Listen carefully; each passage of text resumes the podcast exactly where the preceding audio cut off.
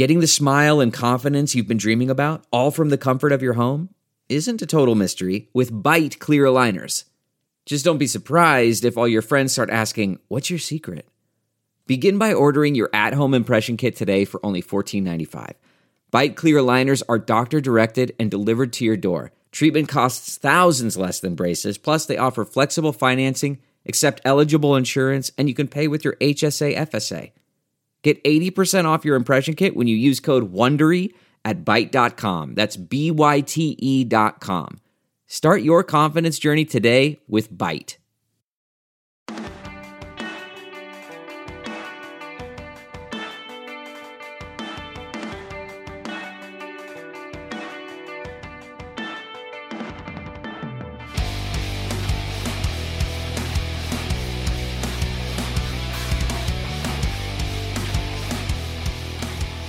What is up, everybody? Welcome back to another episode of the Bootleg Football Podcast. I'm your host, Brett Kollmann, here with my wonderful co host, EJ Snyder, and we have a lot to talk about this week. This is a meaty, meaty episode. Uh, week 12 was, I don't want to say stunning, but there was a lot of good football, uh, a lot of key games that I think are going to play a massive role in kind of defining the rest of the season and, and you know kind of setting the table for what looks to be a, like a pretty entertaining playoff field if the teams that we expect to make it actually make it. Uh, just a huge, huge week of football. Obviously, starting off with the uh, the trio of games that we got on Thanksgiving, which were well, it was Bears Lions. Uh, I'll just leave it at that. We're not going to go deep into that game because, quite frankly, we respect our audience too much to try. But uh, before we get into everything, uh, EJ, buddy, how you doing? And what are we drinking?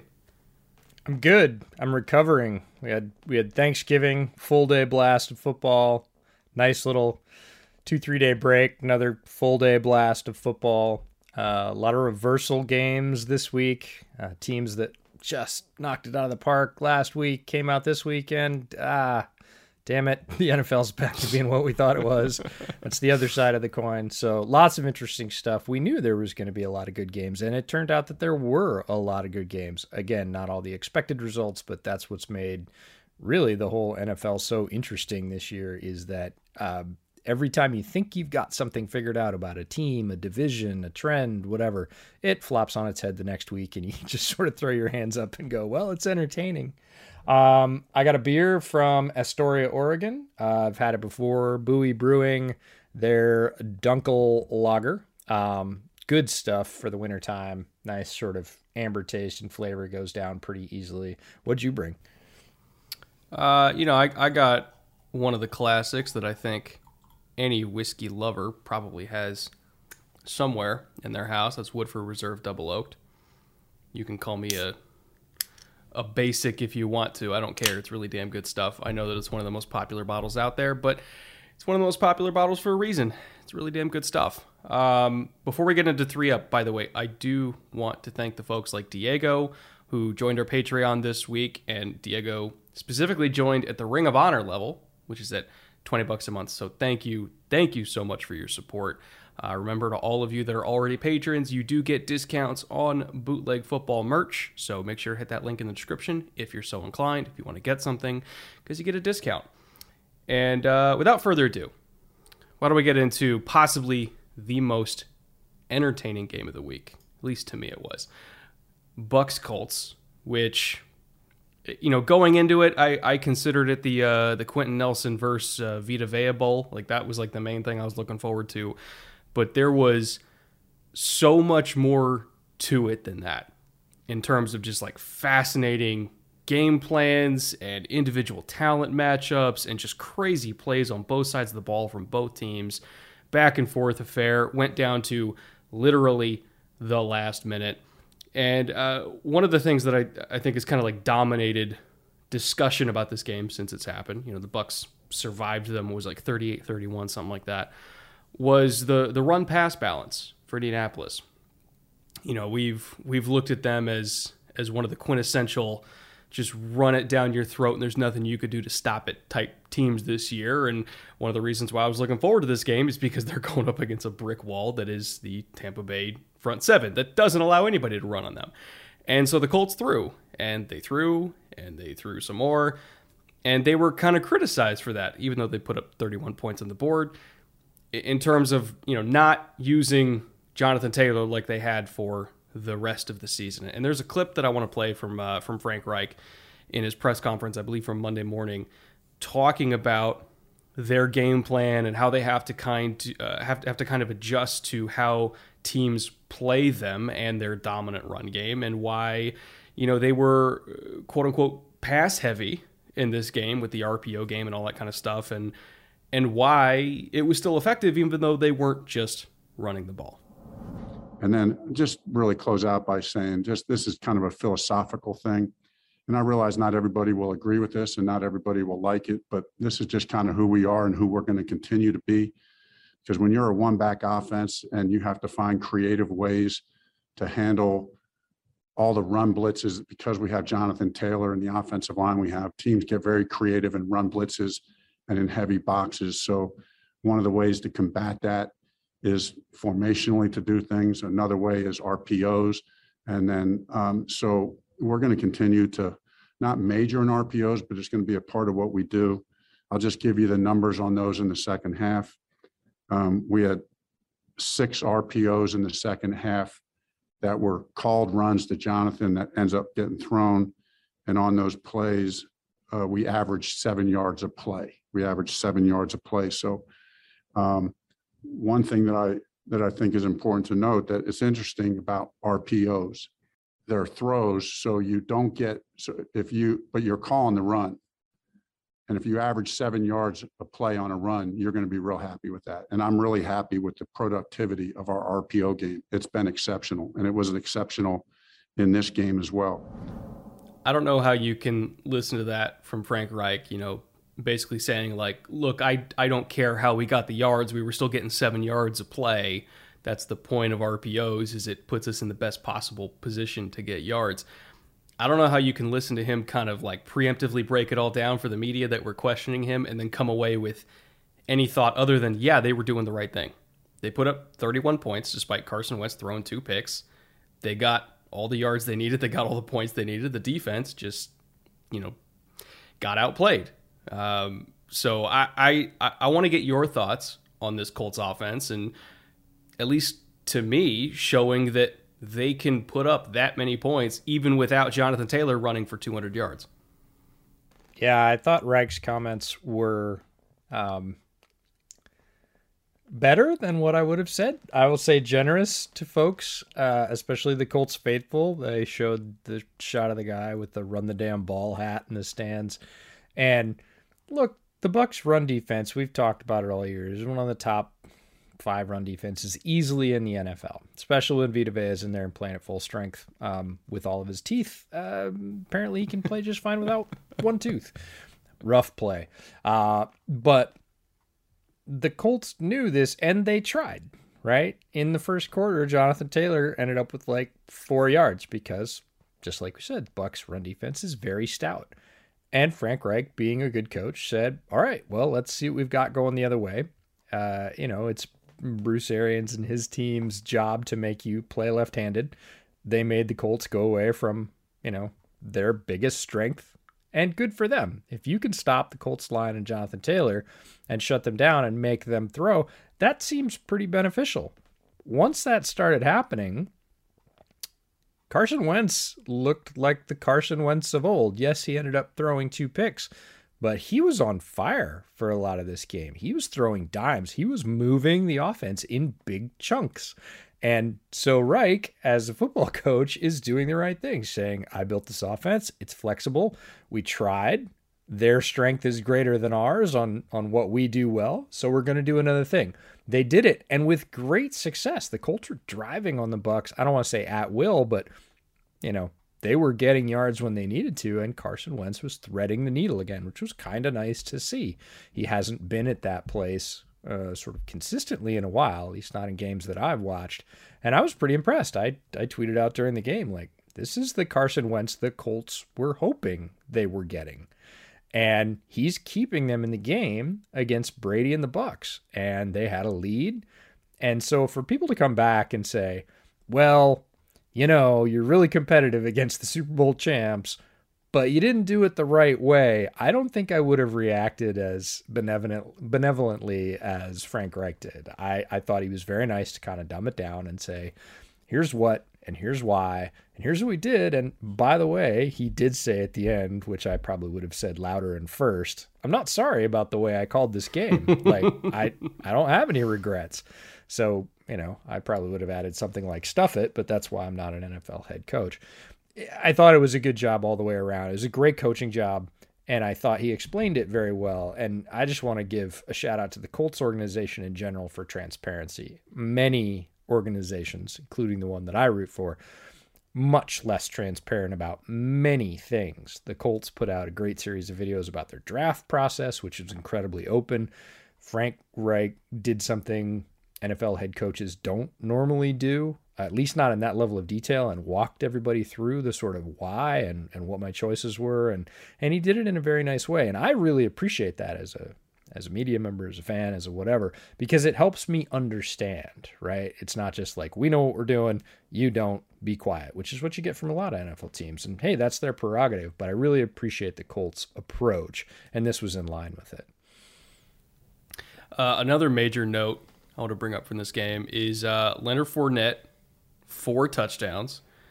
And he's had this uh, kind of interesting Benjamin Button type career for running back where starts off super well in 2017. They go to the AFC Championship game. He's kind of like the engine for the Jags offense. Then just things go awry, as things often do in Jacksonville. And, you know, they release him, and then he becomes one of these, you know, cheap free agent running back pickups. Goes on to, again, play a key role in the Bucks offense. They win a Super Bowl you know, with the quarterback that beat him in that AFC championship game. They kind of team up and get a ring together. And, and now this year, he's you know, a complete receiver, and he's looked more, I guess, shifty is the right word than I think he ever has in terms of being able to like stop, start, and, and get going again. Like, I don't remember young Lenny having that kind of lateral agility like he was showing off in this game. Like some of his carries, I was like, whoa, he didn't used to be able to do that. Uh, must be doing some of that yoga with Tom. and uh, I, I just want to give a shout out to Leonard Fournette for I guess reinventing himself and then improving himself year after year and not letting his career go the way of so many other quote unquote first round busts that don't make it to an entire rookie contract with their original team. You know, he kind of he took what happened in Jacksonville and said, no, I'm I'm Leonard Fournette. I'm super talented. I'm still going to have a successful career. I'm still going to go be a Super Bowl champion and you know go go be the RB one on a, on a team that could potentially be a dynasty. Yeah, I put out a tweet uh, on Sunday watching this game again and said, you know, Fournette's growth as a receiver just this year is really exceptional. Like you said, it doesn't tend to happen, and it doesn't tend to happen later on in careers for running backs that don't start out as big receiving threats. So going into Sunday's game, Leonard Fournette already had 40 plus receptions on the year, which is more than any other year in his career except for I think it was 2019. He had uh, it was either 2018 or 2019. He ended up with like 78. He ended up with a bunch, but every other year his total has been largely in the 30s. There's one year in the 20s, a couple of years in the 30s. He already had 40 coming into Sunday's Sunday's game. That's a major change in sort of skill set at a later stage in running back's career because they're usually fairly short. And he has been a viable weapon in the passing game for the bucks this year. And i think when the bucks were in the middle of the whole hey we're just going to run it all back and they were re-signing literally everybody there was a lot of people that kind of quietly went okay look playoff lenny is great and we understand that and you're super loyal to your players but don't you want a little bit more flexibility out of your running back position in, in a modern NFL passing game? And, you know, Bruce Arians uh, said, ah, we got it.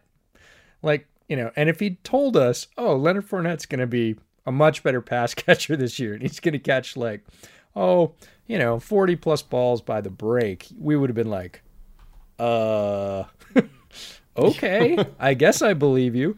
But he absolutely has. And like you said, he's looked better doing it, right? He looks more fluid on those routes. He catches the ball better this year. And it's kind of like Tom Brady be- becoming a better scrambler at this stage of his career. Not something that typically happens or improves to that amount at this time, but Fournette deserves a lot of credit for saying, I'm going to find the role this offense needs me to play, and I'm going to get better where my gaps are. Still a good power runner. Still runs inside the tackles really well. Obviously, like you said, very athletically talented, but has become this real force catching passes for the Bucks, and that's a that's a thing that's helping drive their success. It keeps drives going. And uh, uh another angle to this offense that I also find fascinating is that somehow Rob Gronkowski is back to being an elite tight end. I, I every know, time on no every time on Sunday he has these moments. He's he's at that again a point of his career. He's got a lot of tread off his tires, but every time they needed it on Sunday, and I looked up, it was Brady to Gronk, and I was like, wow, doesn't this feel like old home week? You know, doesn't this look familiar? We've seen it so many times, but he can still pull that out, and that's amazing considering he basically retired due to injury. People kind of skip that part. He basically yeah, went, he was gone. He was an he, analyst for a year. He basically was like, "I'm all beat up. I can't get right. I've made my money. Tom's moving on. I'm done." He's on the couch, and then he comes back, and he's not only good. Took him a while to warm up.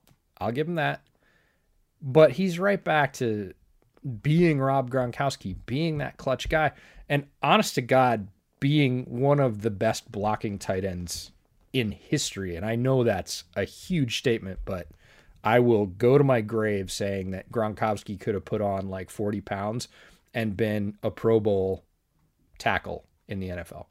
He is that oh, absolutely kind, that kind of blocker, and people don't appreciate that because he's this huge target, running seam routes, running people over, you know, making post up grabs in the end zone, doing all the Gronkowski things. But then you see him on run blocking, he just buries defensive ends, like just buries them.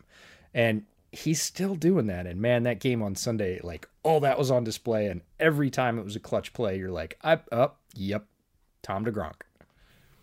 People always, you know, use the the Darren Waller comparison of like, well, Darren Waller and, and, Gronk, they're two totally different tight ends, and you know, Waller's the better receiver and Gronk's the better blocker. Well, Gronk has more yards per catch. Their yards per game are damn near identical. It's 63 to 64, and Gronk has twice as many touchdowns this year. And they've both been injured quite a bit, but you know, he's he's fourth in the NFL among tight ends in yards per game, playing mostly hurt.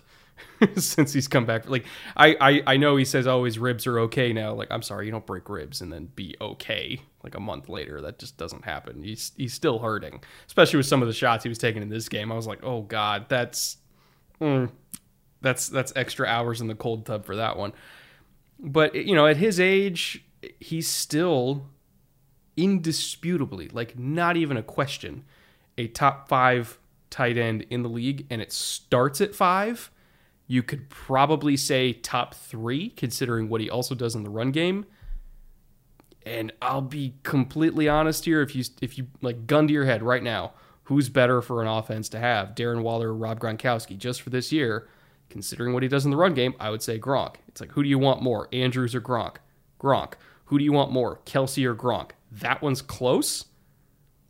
And Kittle and Gronk, considering what Kittle can do in the run game, is close.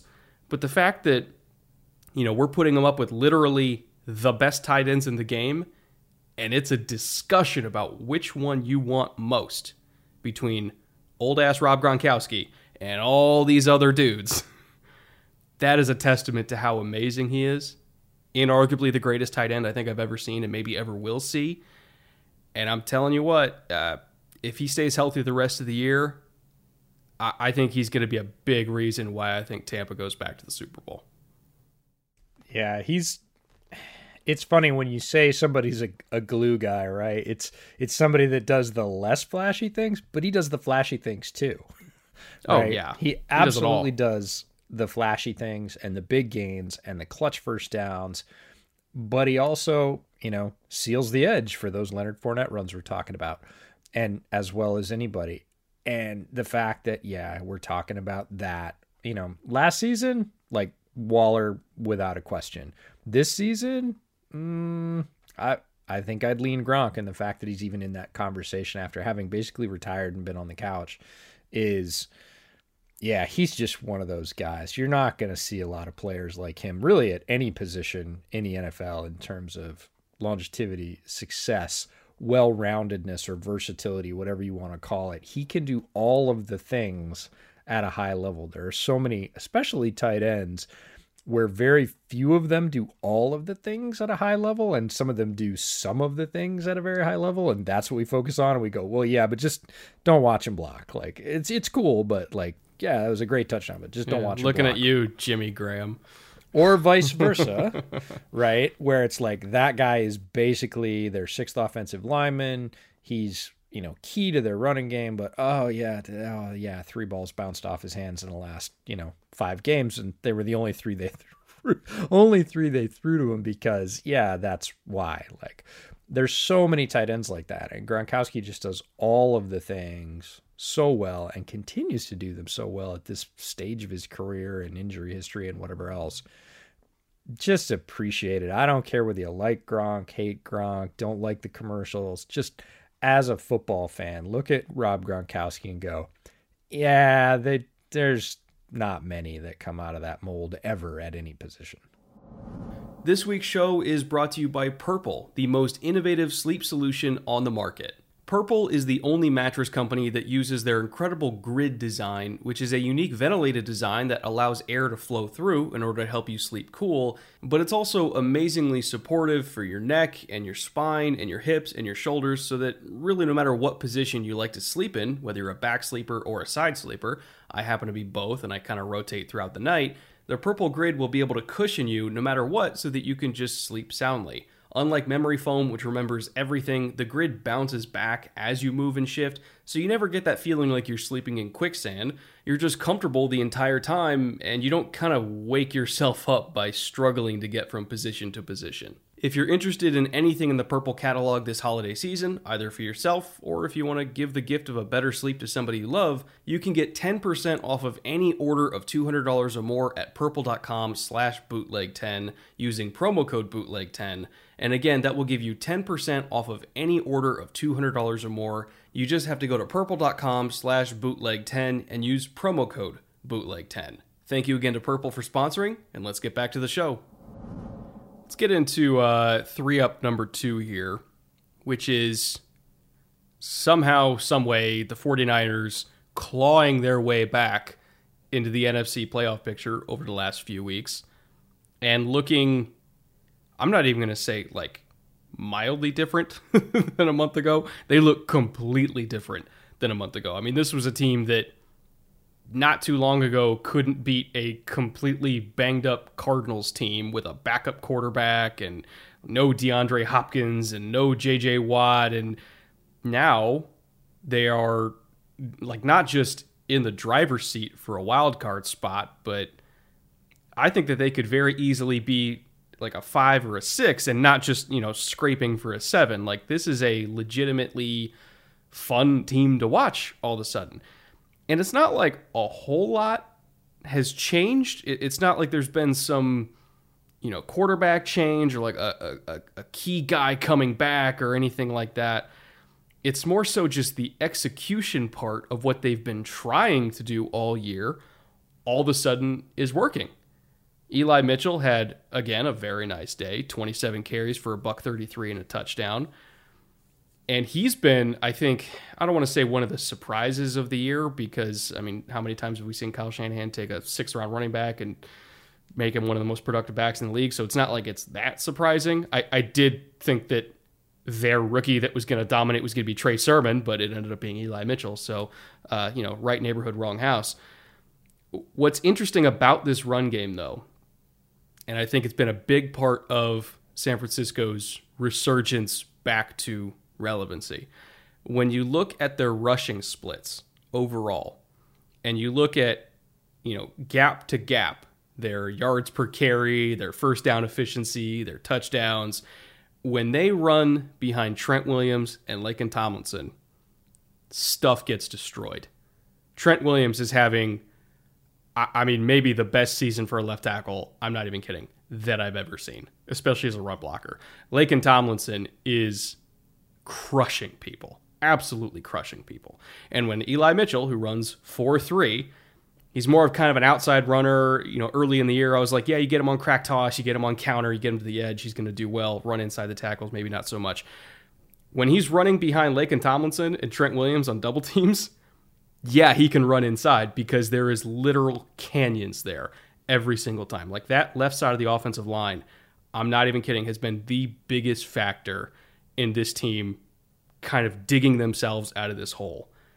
And as long as that keeps working, and as long as Jimmy G stops throwing the really stupid interceptions like he did in this game, where they got him every single week, somebody throws a pick on one cross. I swear to God, this time it was Jimmy G and Harrison Smith got him. The same coverage gets an interception every single week. I swear. As long as he stops doing that and they just keep running with Eli Mitchell behind Trent Williams and Laken Tomlinson, this team can win.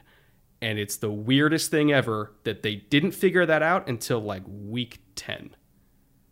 It feels late to me because I think you summed it up perfectly. It's the same way that I was thinking about this is okay, so what's what's different, right? Did they get somebody back? Did they have a change in velocity? Did they they chuck all the bad plays? And the answer is no, no, they didn't. And it goes back to what we hear coaches say that's super boring and all those, you know, after game press conferences. Look, we called a good game. It's really about execution. It's really about getting back to basics. Nobody wants to hear that. Feels like coach speak, but in this particular case with the 49ers, it really does feel like somebody just kind of stood in the locker room, whether it was a player or a coach, and went, guys, we suck. right? We suck. Don't don't think we're good. We're not close. We got to dig back in. We're not going to do anything different. We, we, got plenty of good players. We got Kittle over there. We got you, you talked about Trent Williams. Like we got plenty of players to get this done. We've been banged up in the running back department for sure. We're not we have some odd personnel management issues with the with the wide receivers, but like we got the guys in the room. We can do it. We just need to refocus. And they sort of did and have. I don't know what that moment was. I don't know that we'll ever know. That's not the kind of thing you learn about teams, but it feels like they just kind of went, hey, do your job. You know, I, I, heard all different metaphors for that this week, which was funny. One was keep your side of the street clean. The other one was cut your own grass. Like, it's all the like, do your job and we'll be fine. And they got back to doing their job as a group because in the first, I was going to say half, but it's more. In the first large part of this season, it was always something. you know, they're always falling apart at different places. The one guy that wasn't was Trent Williams. And, and through the first like six or eight weeks, every week, if you went back and watched the tape, Trent Williams did something amazing.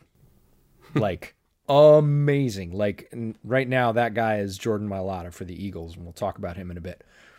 But Williams was that guy for the first, and I think people just got bored. It's not that he stopped doing those things; people just got bored of going, "Oh my God, Trent Williams did another thing." Like that you shouldn't be able to do at his size. He's just such an amazing athlete. Like he's got great power, but his fluidity as an athlete at his size is it's rare. Oh my god. And, you know, then you add a guy like Laken Tomlinson who is just a dozer next to him. And yeah, Eli Mitchell's got the choice of like, well, I could I'll just go forward. There's nobody there. They're all gone. So I'll just I'll just go get my yards. Uh, but it does feel odd that there hasn't been a huge shift. We talked about the the Eagles sort of returning to like, oh well, you know, the pass thing's not working. We're going to go with power run game. It's not like the the balance has shifted. It really does feel like a team that said, "Hey, we're calling the right things. Just go out and execute," which is the oldest sort of football cliche in the book, but for San Francisco, it's working and they look a lot more like the team we thought they would at the beginning of the year now. You kind of alluded to some of the the personnel management issues that we believe they've had, which was, you know, whatever the hell was going on with Brandon Aiyuk in the first half of the season. you know, there there were reports that he was in the doghouse, and then the team said no, he was just coming back from injury, and then there were quotes that came out from the coaches saying that he needs to get better, and you know, I'm sitting there like, what do you mean? Because he's getting open on tape, and you're just not throwing it to him. So define get better, and I think what they really meant was they wanted him to run block more, which he's been doing lately, and I guess that's elicited some favor within the coaching staff because he's had two straight games of 85 yards because they're actually throwing him the ball down the field all of a sudden. I don't know if it's rewarding him for pancaking dudes, but if that's what he's got to do to keep getting balls thrown his way, even though he's really talented, fine, go go keep pancaking people. So that was like the one thing that I really disagreed most with this 49ers organization is how they were handling Brandon Aiyuk because he's incredibly talented and I understand that Deebo Samuel's also a really great player, and they were feeding him target after target after target, but it kind of felt like you know they they had a they had a Ferrari and they had a Lambo in the garage, and they were only ever driving the Ferrari, and they never took out the Lambo for a spin. And I'm like, well, you got both. Maybe maybe kind of even up the miles a little bit here. But uh, over the last few weeks, he's he's been spectacular, and he's looked as explosive and as as dangerous as we expected him to be going into this year. And unfortunately, with Deebo getting hurt and he'll be out for a couple weeks, maybe uh, they'll just keep driving the Lambo for a while. And I would really like that because I have him uh, on my fantasy team and I could really, really use it right about now. I had no idea he was on your fantasy team. He's on all of my fantasy teams. Thank you. I know. Uh, yeah, and we were confused because we really liked uh, Brandon coming out. He had some skills that we thought were elite. His run after the catch, uh, tenacity, I'll call it. He is one of those guys that is just to to quote Walter Payton, never gonna die easy, right? He's always gonna go for every yard, and I think that you know channels fairly well into him being a blocker. He is a guy that can put forth a high level of effort and blocking, and I think that's sort of an underrated thing about being a wide receiver too in a in a you know run blocking offense where that's expected of you is, hey, you know that guy that's just absolutely hammering you at the st- top of the stem of your route every time you run a pass. You want to go beat the hell out of him? go for it. Like go beat the hell out of him. And you know I think that's sort of enjoyable. Uh, it doesn't seem like a lot of receivers think that, but uh, Aiyuk is a physical guy especially with the ball in his hands. It's just learning to be a more physical guy without the ball in his hands. And certainly it seems like he's done that. And look, if that 49ers run game unit gets a solid block on the edge from the wideout, they've got. We saw a couple in this game where it sprung Mitchell and yeesh. They've got everything else. right? They've got Kittle and Juszczyk and Williams and Thomason. They've got everything else. If you get a block on the edge, that's the cherry on top of the Sunday, and you could see some crazy big gains. And I think that might be part of what the coaches are telling them is like, you know, this is the difference between us getting eight or 11 yards and maybe getting 25 or 30, because that was the last guy and he was yours. So if you bury him, it's the safety coming from across the field that's got to get him. And he's not going to get him for another 10 or 15 yards. We're going to get chunk plays in the run game if you seal your block on the edge. And I think Aiyuk has kind of taken that to heart and gone, all right, I can I can bury some dudes. While we're on the subject of this game, we have to talk about Kirk. I know. In the last show, in the last show, we let off with the Vikings. We didn't talk about the Vikings for like a month and a half. And I considered that a good thing for them. Vikings fans were clamoring that we weren't talking about that. I'm like, you you don't want this. Trust me. You don't want us to mention you because that's when you're going to fail. And then they failed. And we have to talk about Kirk because you literally brought it up. It's like I don't care how many games in a row he has fancy stats. There's going to be a game where it just falls apart for no reason, and it's going to be one of those Kirk games. This was one of those Kirk games where he throws a completely inexcusable pick on a stick concept where he was literally staring at the defense, saw the guy was there, threw it anyway, got picked.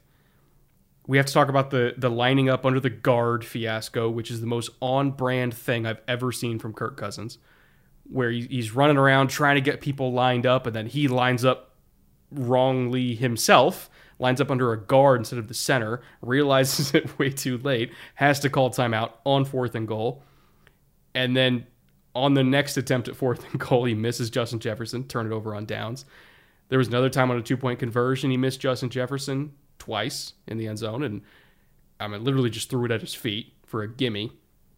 And you could literally see Jefferson just throw up his arms and say, I'm fucking over this dude. Like, it's every year there's a game like this, whether he like kneels on accident instead of spiking it and causes his own team to lose or lines up under a guard for no reason and has to burn a timeout or you know misses these gimme throws. Like I, I don't care what his stats are. I don't care that he he's only thrown like two picks and 20 touchdowns or whatever.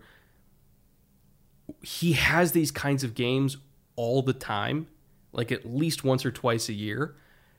And i have to think the rest of the organization and the rest of that locker room is just sitting there seething after that game saying what do we have to do to consistently win with this guy? Because inevitably, he's going to do this to us. Yeah, I get the feeling that the Vikings are very risk averse when it comes to the quarterback position because famously signed Kirk to a very large contract at the time. It's not so big anymore, but that's the nature of NFL contracts. And he has largely been the same guy throughout it.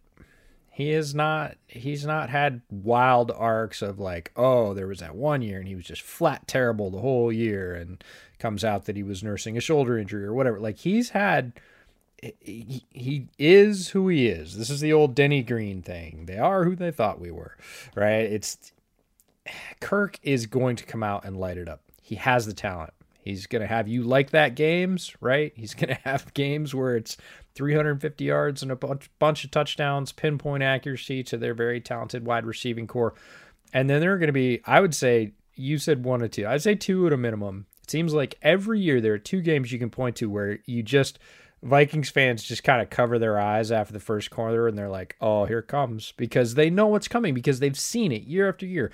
And I was that guy, not being a Vikings fan, but I was in the bar and I was watching the game, and I was like, oh, oh, okay, maybe that's just one, right? And then I look up in the next quarter and you're like, oh, oh, this is that game. This is the wheels come off for Kirk Cousins because it's not like one bad series or one bad quarter and then the other three quarters are amazing. It is a game where he just makes mistake after mistake. And there are ones, like you said, like the stick concept one. He's literally staring at the guy in front. He's not breaking, he's there. And he just throws it right to him. And you're like, oh, oh, okay. It's that, it's one of those Kirk Cousins games. And, but it feels like the Minnesota Brass is kind of like, yeah, but did you see what happened to that team over there that was playing that basically backup replacement level quarterback. Like they didn't get any of the good games. And so if we let go of this, what are we really going to get? It's not the idea of, hey, how can we push this farther, which strangely enough is supposedly why the team that was across from them this week, you know, pushed up in the draft, gave up a bunch of capital and and went for a, an eventual starter that has more capacity than the one they have now. It's a very similar feeling situation, but Minnesota's like, uh, uh, uh, I don't want to roll the dice. Like I'll I'll I'll take the guy that does the thing, you know, eight or ten times a year and then does the bad thing like twice and then the rest of the games we're just kind of gonna kind of gonna toss up there well, let, let me ask you. I'll go off script for a second here. Let me ask you. So they're sitting there at 13 in the draft. If Justin Fields doesn't go at 11, do they take Justin Fields? I don't think they would have. And it for for maybe some different reasons, but partially that reason, right? Again, it's that feeling of you know, do we invest all this and then that means we have to get rid of Kirk, which look, there would be a market for Cousins. Like he is a good enough quarterback with solid enough performances. There is always a quarterback hunger in the NFL. And if Kirk Cousins came free or they made it known that he was available for trade by taking a first round quarterback, like there would be a market for Kirk Cousins. Kirk Cousins I mean, would have Carolina he, sent 2 seconds for Sam Darnold. You don't think they could get exactly. Kirk uh, Cousins. It's not that Kirk can't play or won't play. There's always somebody that needs more than they have. It's about the Vikings really wanting to to push the needle and say, you know, being second in the division is not good enough. We're not just going to hang on for a wild card every year. You know, we've got some challenges in the division. I, I know they're like everybody else in the division, hoping that Aaron Rodgers becomes a Bronco or goes off to host Jeopardy or do whatever. Um, but that's that's not really a strategy, right? Because Justin Fields is going to be getting better. The Lions are going to draft somebody highly drafted quarterback, right? You're going to start to see more challenges. The the divisional power base is going to shift. And if you're just like, nope, we're just riding with Cousins, second's going to become third. And then you're not so sure you're going to get a wild card, especially in the NFC. We're going to talk about that in a bit. But it just seems like there's this risk aversion to like, Kirk is a nice, safe quarterback for like three quarters of the time. And that's good enough for us. I mean, again, if you're trying to get a five to a seven seed, you'll get it. But you're once you're in the five to the seven seed, you got to go against the Aaron Rodgerses. You got to go against the Tom Brady's, and I don't know. I just if your goal is to make the playoffs, yeah, you can do that. Minnesota's a good enough team to do that consistently. If your goal is to do something beyond just making the playoffs, I don't know. I kind of feel like they got to go in a different direction, but I'm sure I'm not the only one that thinks that. I'm sure there's a lot of Vikings fans that would agree with that. This week's show is brought to you by HelloFresh. If you've been following me at all for the past couple years, I've been working with HelloFresh forever because honestly, it's a service that sells itself. It's 30% cheaper on average than going to get the same ingredients at the grocery store. Everything is always delivered on time with perfect proportions so that you're not actually wasting any food and you're not overbuying stuff. There's dozens upon dozens of different options, and of course, you can put on your own dietary restrictions or preferences so you get the exact type of food that you want to cook. And everything is pretty easy to cook as well. You just have to follow their very simple step by step instructions that they send with every single meal. This time of year, though, the best part about it is that I don't have a whole lot of time to spare. The regular season is starting to get into the home stretch, so I have a lot of work to do on that front. I have family constantly coming into town for different holidays and birthdays, and it's just a mess. I don't have a whole lot of time. I can't plan out meals. I can't go grocery shopping or do meal prep. So HelloFresh has actually been kind of a godsend for me because I still get to do home cooked meals, but I don't have to spend a whole lot of time planning them out. There's a lot of different reasons to use HelloFresh, and if you want to try it for yourself, you can go to HelloFresh.com slash bootleg14, promo code bootleg14, and that will get you 14 free meals, plus three free gifts, and free shipping. Again, that is HelloFresh.com slash bootleg14, promo code bootleg14, and that gets you 14 free meals, plus three free gifts, and free shipping. Thank you again to HelloFresh for sponsoring, and let's get back to the show. Three up number three here speaking of of teams that managed to hit on a high upside quarterback and are now reaping the benefits of that and ascending beyond what they have been historically. Uh, the Bengals reasserting their dominance, putting their name back in the hat for uh, for the AFC North, trying to make a late season run here, which they are perfectly capable of doing. You know, they they they beat Pittsburgh was like 41-15 if I recall correctly the score just absolutely dominated them in virtually every sense of the word. And they've done that a couple times this year against their own division rivals, where they just overwhelm them with offensive firepower. And they have just enough pieces on defense where if they put the opposing offense on their heels and they have to keep up with Burrow and Chase and Higgins and this offensive line, which can apparently just absolutely maul people in the run game. And Joe Mixon's a uber talented running back. Trying to keep up with all those guys puts the offense in just a, enough of a precarious position where this Bengals pass rush, which is way better than I think anybody anticipated, can just pin their ears back and go hunt. And the secondary, I think, is very opportunistic. Again, the defense is playing above what I expected them from them this year. I know they had a bunch of young talent we were excited about. Did not think they were going to be like this right now. So that's a credit to them. It's a credit to their coaching staff. But right now they're like the quintessential team where it's like, man, if they get like three scoring possessions in a row, they're really hard to beat because they are they're very much this uh, I call it like a win harder team. Like the more they win, the harder they win. Like they just get these these uh, you know momentum buildups in their favor where it, you look up at the third quarter and they're just completely overwhelmed the opposing team to the point where they have zero chance of coming back. That's exactly what happened this week. They've done it to the Ravens. They've done it to multiple teams this year. This is one of the teams that if I was in the AFC, I'd be most scared of playing in January because they remind me, again, I'm not saying they are, but they remind me of like the 2018 to 2020 Chiefs, where like that 21 point quarter can happen at any moment, and that terrifies me.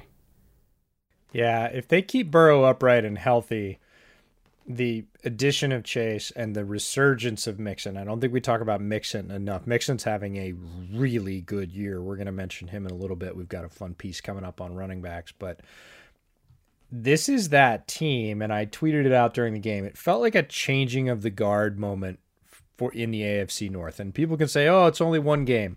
And I can agree with you a little bit. But it wasn't even as close as the final score. The final score was terribly lopsided, but if you looked up, this looked like a picture of Joe Burrow with his foot on the neck of the Steelers pressing down.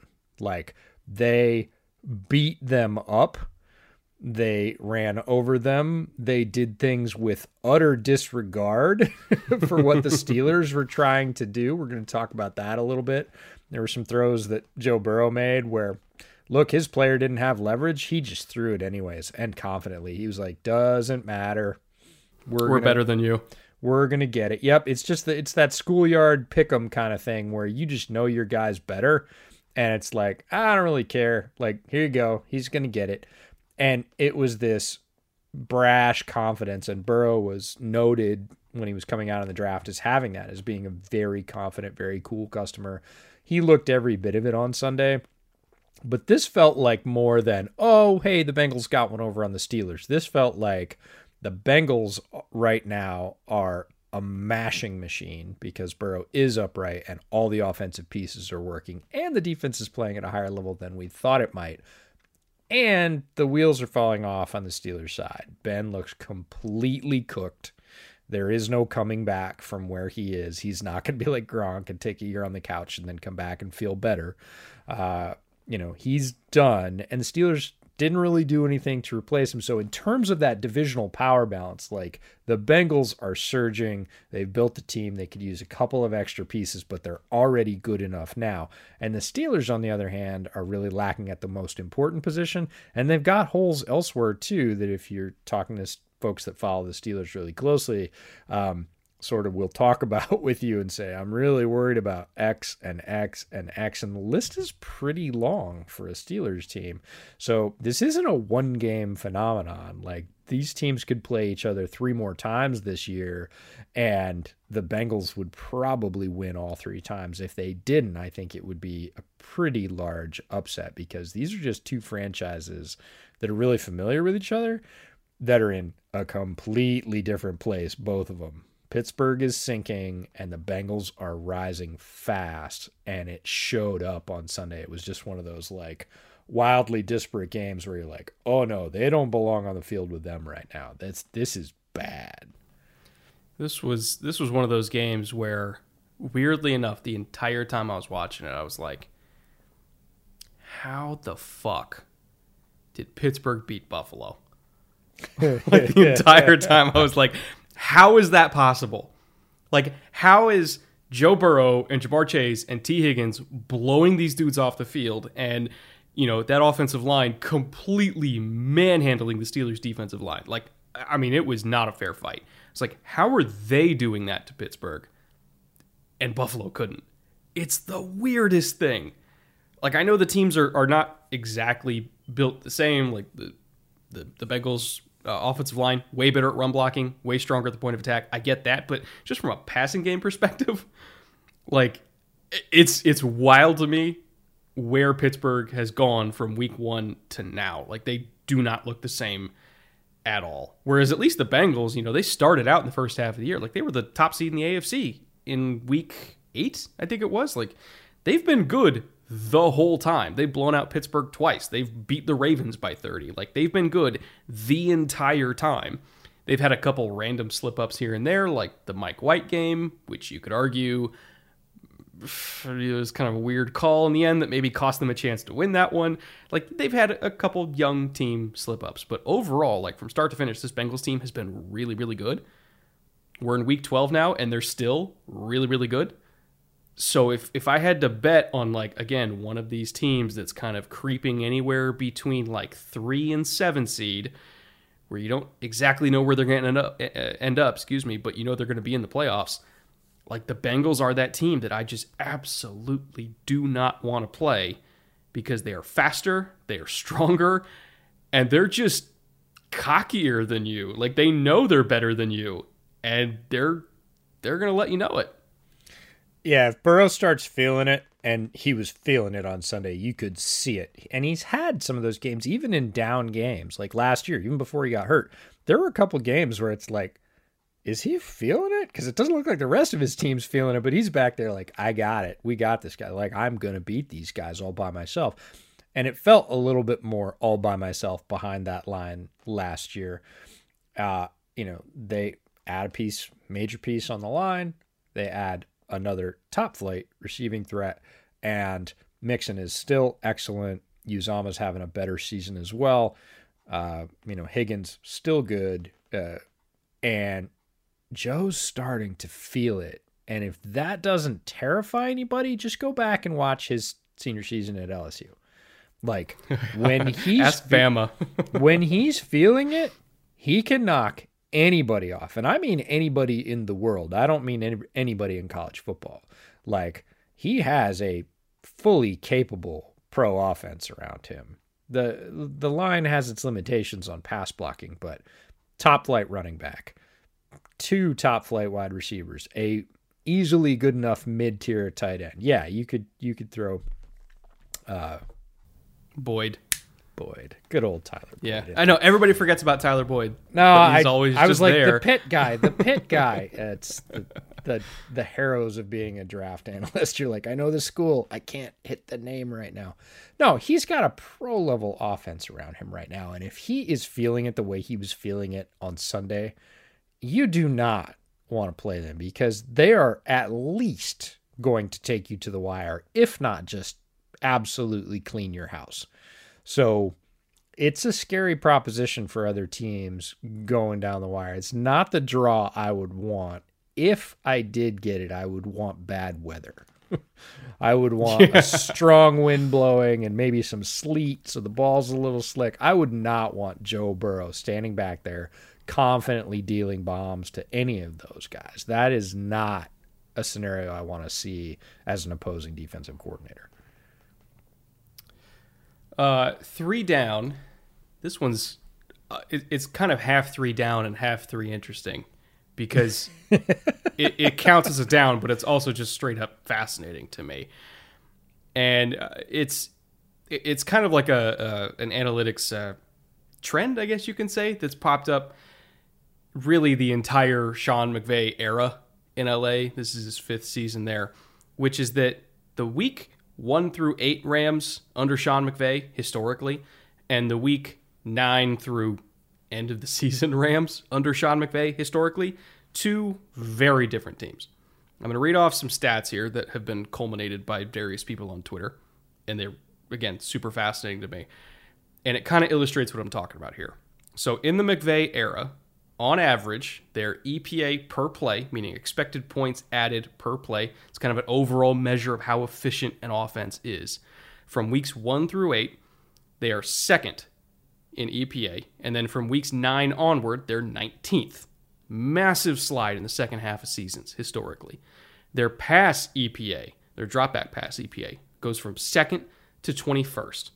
Their rushing success goes from first, historically, to 12th this year specifically, it's just as weird. In weeks one through seven this year, kind of before the bye week, they were second in EPA per play again, first in dropback pass EPA, 20th in rushing success rate. That's the major difference. They went normally they're first. This year they were 20th.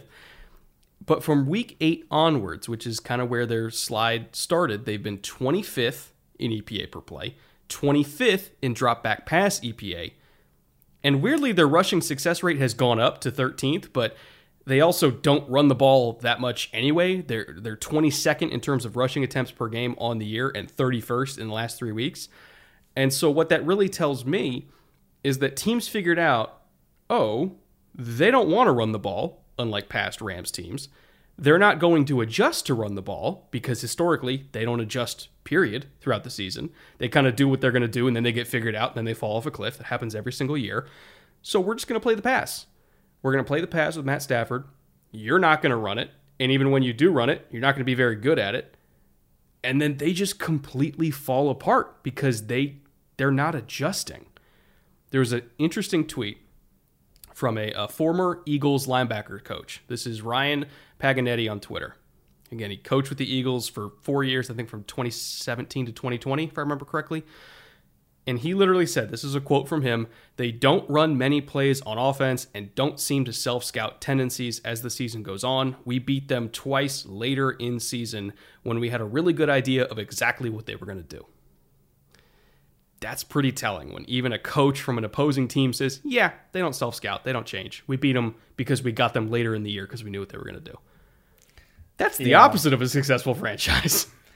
Well, it's it's Tale of Two Cities, right? It is very distinctly in first half and second half, and usually the line isn't quite that delineated, right? It's not that sharp.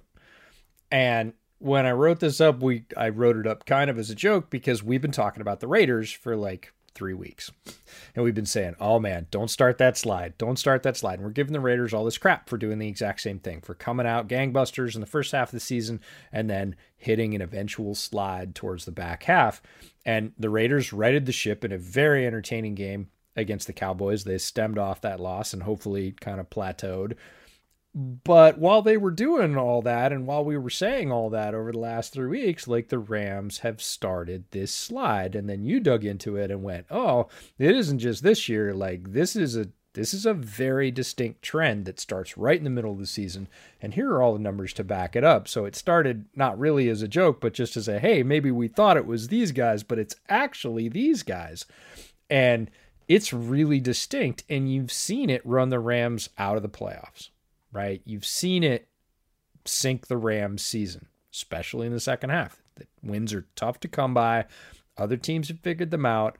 And this is why, again, one of those hills I'll die on is if the double doink doesn't happen, Chicago probably goes to the Super Bowl because Fangio had McVay's number and they would have run the Rams off the field. I fully believe that. It has nothing to do I with being a too. Chicago fan it's it's not an uncommon belief as you talk to people. This just illustrates the why of that like why that's an easy statement to make. And it's funny because McVay does seem very self-aware in some other areas like hey, Jared Goff is extremely limiting. We just talked about Kirk Cousins at the top of the show. Very similar situation. I can't go farther with this guy. I've got to make a huge move to go get me a guy that can take me over the hump. So in other areas, he seems very self aware of he and his team's limitations.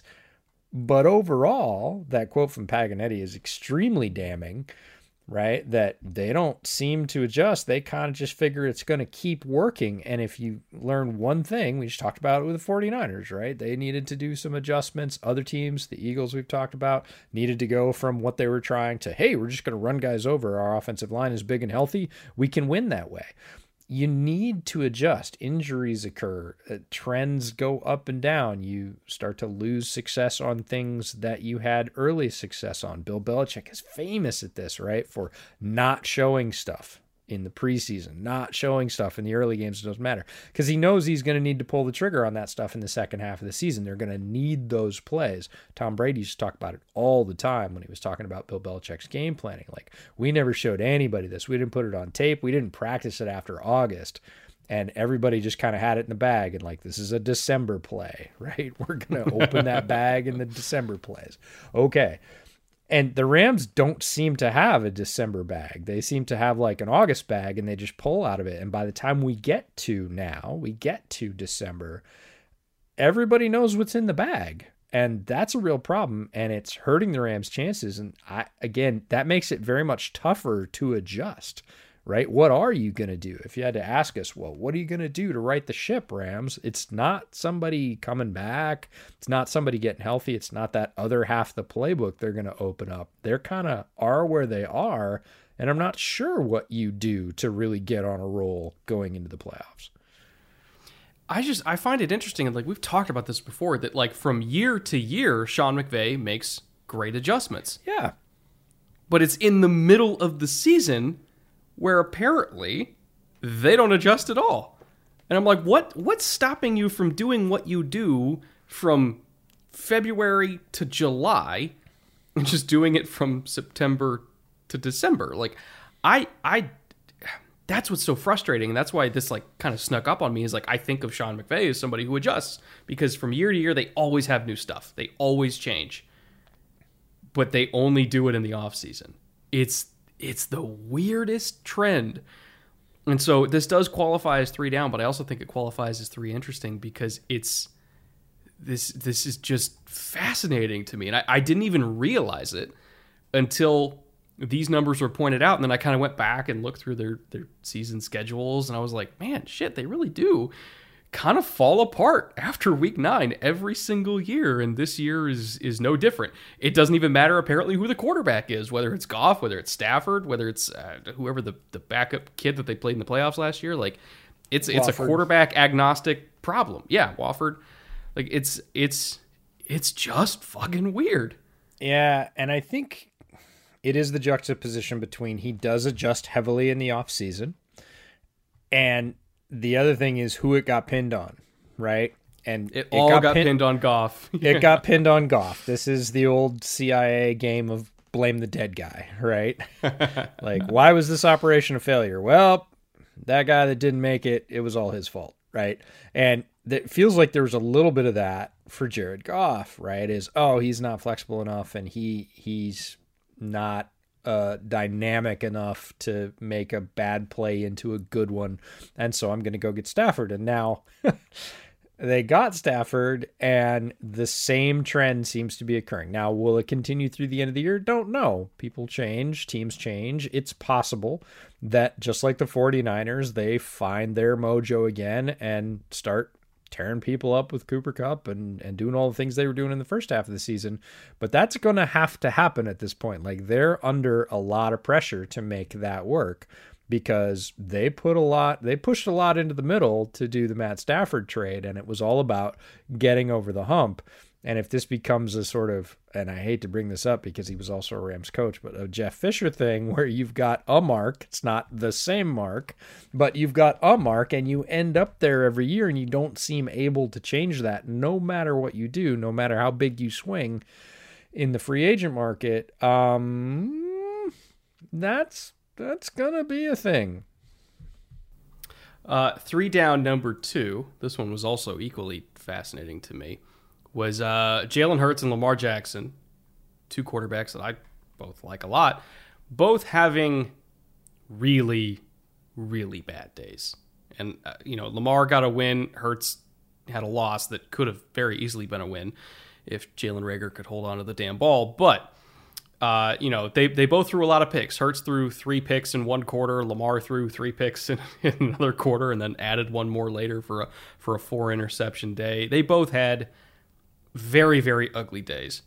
Not every pick was their fault, respectively. In fact, I could look at two of Hurts's picks. The first one, Quez Watkins was literally held by Darnay Holmes and, you know, kind of stumbled out of his break and then just stopped running for some reason. And Hurts was throwing it on time, on the right read to the right spot. And Quez just didn't go to the spot and Darnay Holmes did. So he got picked. And it looked really bad on the broadcast because the broadcast didn't show the replay. But when you look at the all 22, it was kind of like, okay, that that wasn't Jalen's fault. And then the second pick, like Boston Scott, it's actually kind of hilarious because he's just so small. He literally just got shoved to the ground. Almost nominated it for shot of the week. It was that hilarious to me. Um, and they didn't call it when I mean balls in the air, literally shoved the dude from behind, face first, into the ground, and then picked it off. So I was like, okay, that's also not really his fault. The third one, absolutely was his fault. Made a terrible decision, left the ball hanging super super far inside and just kind of floated it to a free safety that was literally on the hash when he released it, and it was it was the dumbest throw he made all day. So that one he deserved. But two of them, I didn't really think were his fault. And then obviously the potential game winner, two potential game winners to Reagor got dropped. So it, it, was it was a very up and down day for Hurts. Not all of it was his fault. Plenty of it was his fault, and they they deserve to lose because of that. And then with Lamar, those picks I, I think collectively were worse because the first interception was just kind of a, a weird bullet to I think Bateman over the middle that was thrown way too hard and just kind of bounced off his hand and got picked. The second one completely misread six buzz and the weak safety just came down to the hook zone, picked it off. I mean, just a I have no idea what he was looking at, quite frankly. It was a bad throw. The third one, he missed Mark Andrews by five yards, like just threw it to a completely different spot than Andrews was. Again, it was one of those like, what the hell you're looking at, Lamar type picks. And the fourth one, also to Andrews, underthrew it by probably three yards, and that one got picked off in a crazy play by John Johnson. So all four of Lamar's picks, 100% were his fault and were bad. But because he's Lamar Jackson, he made just enough crazy plays to the positive to still get a win. And so when I kind of look at these two quarterbacks that both had rough weeks, the difference between Jalen Hurts and Lamar Jackson both having bad days is that Lamar Jackson, being the MVP caliber quarterback that he is, was still able to overcome that and get the first win with four interceptions since Carson Palmer like a decade ago. Whereas Jalen Hurts could not overcome it and lost to a very below average Giants team. It's tough. It's divisional loss as well. And the Reagor thing, really disappointing. Uh, you know, I think back to one of the very first bootleg episodes we ever did was was Jalen Reagor versus KJ Hamler at your dining table. And we had really high hopes for both of those guys. We liked them both, and and neither one's really taken off. But Reagor had an extremely tough rookie season, and then he's had his moments this year. He even had a moment in the first half of that game. Really nice catch in the corner of the end zone, like kept his feet down. You know, cool. I was like, yeah, I saw that one. And then, you know, I didn't see both drops later in the game until I went back. And then I was like, oh, man. Oh. I, like, come on. It feels a little bit like the Kirk Cousins thing. Like, you make the great play, and then you have another chance to make a game defining play. And, you know, those balls were in his hands. Those, like you said, those aren't Jalen's fault. But Jalen's also not as dynamic as Lamar. So he can't have that high variance well my receivers, you know, gave up on a couple interceptions. I'm gonna rip off a 65 yard touchdown run and even this thing up. Like he's a good runner. He's a very good runner. He's not that kind of runner because nobody is. I mean, Kyler maybe, but we've talked about that. That Lamar has just enough gas to get that over. And with Lamar, what sticks out to me is man, he and Mark Andrews are just like joined at the hip. Like Mark Andrews is the A1 in that offense, and it kind of feels like he always will be as long as he's there. I, I just can't imagine them like going out in the draft this year, drafting another wide receiver who's really talented. Um, you know, kind of like I imagine Ja'Marr Chase, right? You know, they get a Ja'Marr Chase type and they put him across from Bateman, and then you're like, wow, that's great. They've got, you know, a1 over here, and you got Bateman over here, and then you got Hollywood in the slot, kind of like Tyler Boyd. But then it's third and seven, and who's he throwing to? And I like Mark go. Andrews a lot, but the type of throw, because of that connection that he makes to Andrews pretty regularly, is the I can't see anybody else. I trust Mark. Here you go type of throws. And they're not always uh, well advised. In fact, as a couple of these were ill-advised throws and it it puts Mark in a tough spot and puts the offense in a tough spot. But that's the safety blanket. We talk about a, a, tight end being a safety blanket. Oh my god Mark Andrews is the Ravens offense safety blanket when Lamar is at quarterback and he's a very good tight end. This is not an anti Mark Andrews rant. I like him a lot but Lamar will put him in some really rough spots by going, Well, I'm all out of options. You kind of look covered, but I'm going to whip it up to you, Mark, see what you can do and that's got to stop. Like Lamar is is far enough along that he he does have enough weapons. They're not great in the passing game. They could use another one, but he's got to stop doing that because Mark Andrews is a great player, but he's not going to make all of those. And you're going to get these where they bounce funny, they pop up, uh, they're underthrown and the drive ends, whatever it is. You, you've got to be able to sometimes just take the sort of average play. And I realize their running backs are basically wiped off the face of the earth this season. And, he, and, you know, the dump off is not necessarily as good an option as it typically is if it was, say, oh, J.K. Dobbins back there. Like, the screen pass that turns into a six yard gain looks like a pretty good option when it's Dobbins, when it's Devonta Freeman, and you're getting three or four. Hmm, okay, maybe.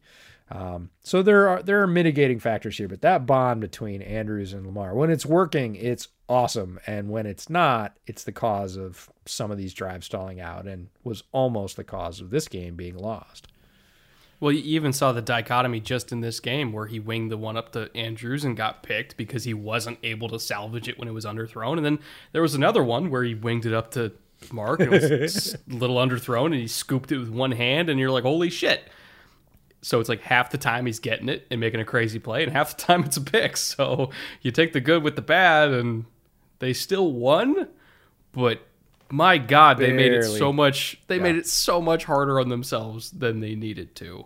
So I agree. Lamar's just the kind of quarterback that can still make up for that, and Jalen, at least as of right now, is not. But boy, as a fan of both of them, I hope I never see them play that poorly again because that was, oof, it was rough to watch. Um, three down, number three. Speaking of bad, uh, there there's a whole lot of teams that either we think are bad or that we know are bad or that have bad records but we think they're better than they are and I know that sounds very confusing.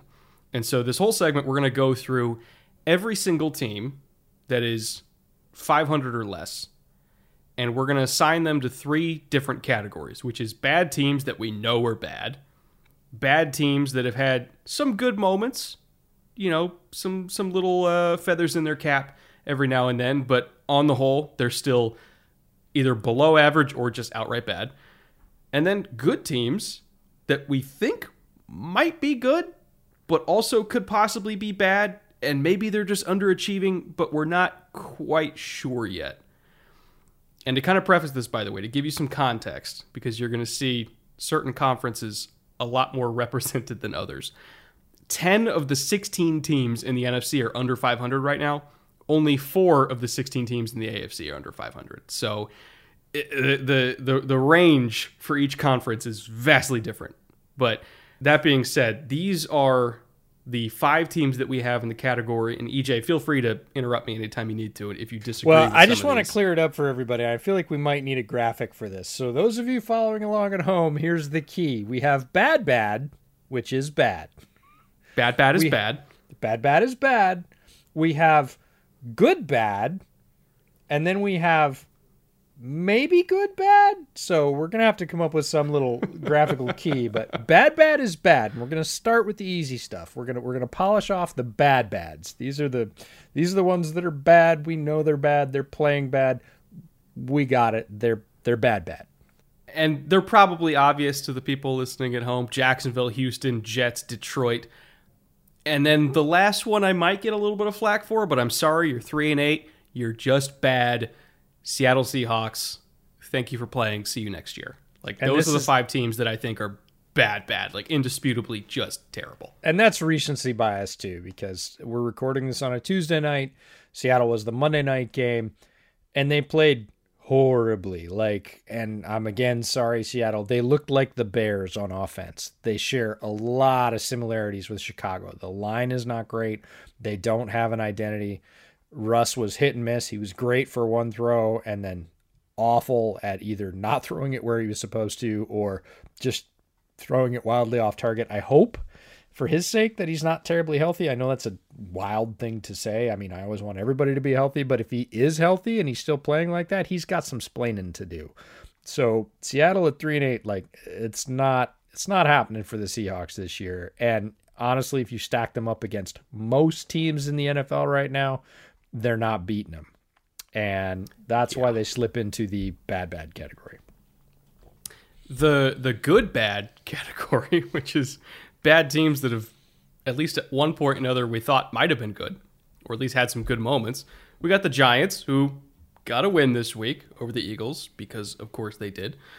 Uh, we have the Steelers who we just trashed in, in, the last in the first third of the show, but hey, they still beat Buffalo. They they've had a couple really good wins in their belt, and so they've had some spikes here and there, but on the whole, they're still a below average football team. Chicago, which also has had their moments, but let's not be fooled here. It's the Bears. They're below average. We have Carolina, who started out super hot, beating up on the bad bads, and then kind of fell back to earth when uh, when Sam Darnold imploded, and then Cam came in and you know showed a little something, but then you know kind of fell back to earth again this week. And PJ Walker's not doing it for me either. So they're I'm not going to say they're bad, but they're definitely below average on the whole. And also the offensive line is terrible, which definitely puts them in this category. Like they're just, and if you go against a good defensive line, they're not going to do anything. Uh, New Orleans, which eh, this maybe is a little bit unfair to them because I think a lot of it is caused by injury. They're missing like 14 starters right now. If they're fully healthy, they'd probably be in the next category, but because they're not fully healthy, and I don't know if they're ever going to be fully healthy for the rest of the season, I'm kind of putting them in the bad teams that have had some good moments category. And then Atlanta, I mean, Atlanta is one of the most schizophrenic teams in the entire league where you really never know what you're going to get. But on the whole, I'd say it's more likely that they're going to lose by 20 than it is that they're going to win by 20. And I, I do think that they are, I don't want to say they're in like need of a full rebuild, but they're still a couple years away. Uh, Arthur Smith needs a couple good solid drafts before I think they're going to be in position to to really do anything here. And even by then, Matt Ryan's going to be 38, so we'll see. But they're they're still kind of out of it. So looking at these six teams, not to put you on the spot here, which one would you say is in the best position to be better than this category next year? I would even say maybe at the end of this year, and, and this is a debate that happened on another show uh, earlier today. New Orleans is a team that, look, Sean Payton can pull rabbits out of hats, and he is severely understaffed. Like their their players are beat up. Their receiving core looks terrible. Kamara, who's the heart and soul of that offense right now, with Drew Brees gone, uh, is out. Um, like it's a rough spot. Their defense played really well to start the year. They've been faltering a little bit. Some part due to injury, some part just not getting support from the offense. You know, who knows what's happening at quarterback? It was Jameis, and he was hurt, and then it was Taysom, and it wasn't, and then you're starting Trevor Siemian, and people are calling. For, people are calling for Ian Book. That's the red flag. Like last week, people are like, "Well, there's no reason not to play Ian Book." If people are saying that about your season, you're in a not great place. Um, could they pull it together, make some wins, and squeak into the expanded playoff? They they could. Is it likely? No. Are the Giants going to do it? Nope. We talked about Pittsburgh. Not going to happen. Chicago don't get buoyed because they beat up on the Lions in a last second field goal. Like not a good thing. They always beat up on the Lions. Matt Nagy is 7 and 1 against the Lions. He's like 24 and 20 versus everybody else in the league. Don't don't think that that success matters. They're they're not making a run. Uh, Atlanta, like you said, can look like gangbusters one week and then get blown off the face of the map the next week. So I don't have any faith in them, but could they get hot? They could. They have the talent to do it. Do I think they're going to? Uh, I, I don't. Carolina, they are quarterbackless, and if you are quarterbackless in this league, like Cam is clearly not it. A lot of people had huge hopes for PJ. PJ had a rough day. Uh, Sam Darnold supposedly is going to start throwing again this week. I don't really think that matters. They are, I, yeah, it doesn't matter to me at all. They are quarterbackless, and if you're quarterbackless, I don't care how good your defense is. I don't care how good your run game is. I don't care how good, you know, you're not going anywhere. So, uh, and I, I know that's an argument against New Orleans, right? You just said New Orleans doesn't have a quarterback. It's true, but they do have Sean Payton, and they have a pretty strong defense. If they get some guys back there, they could make a run.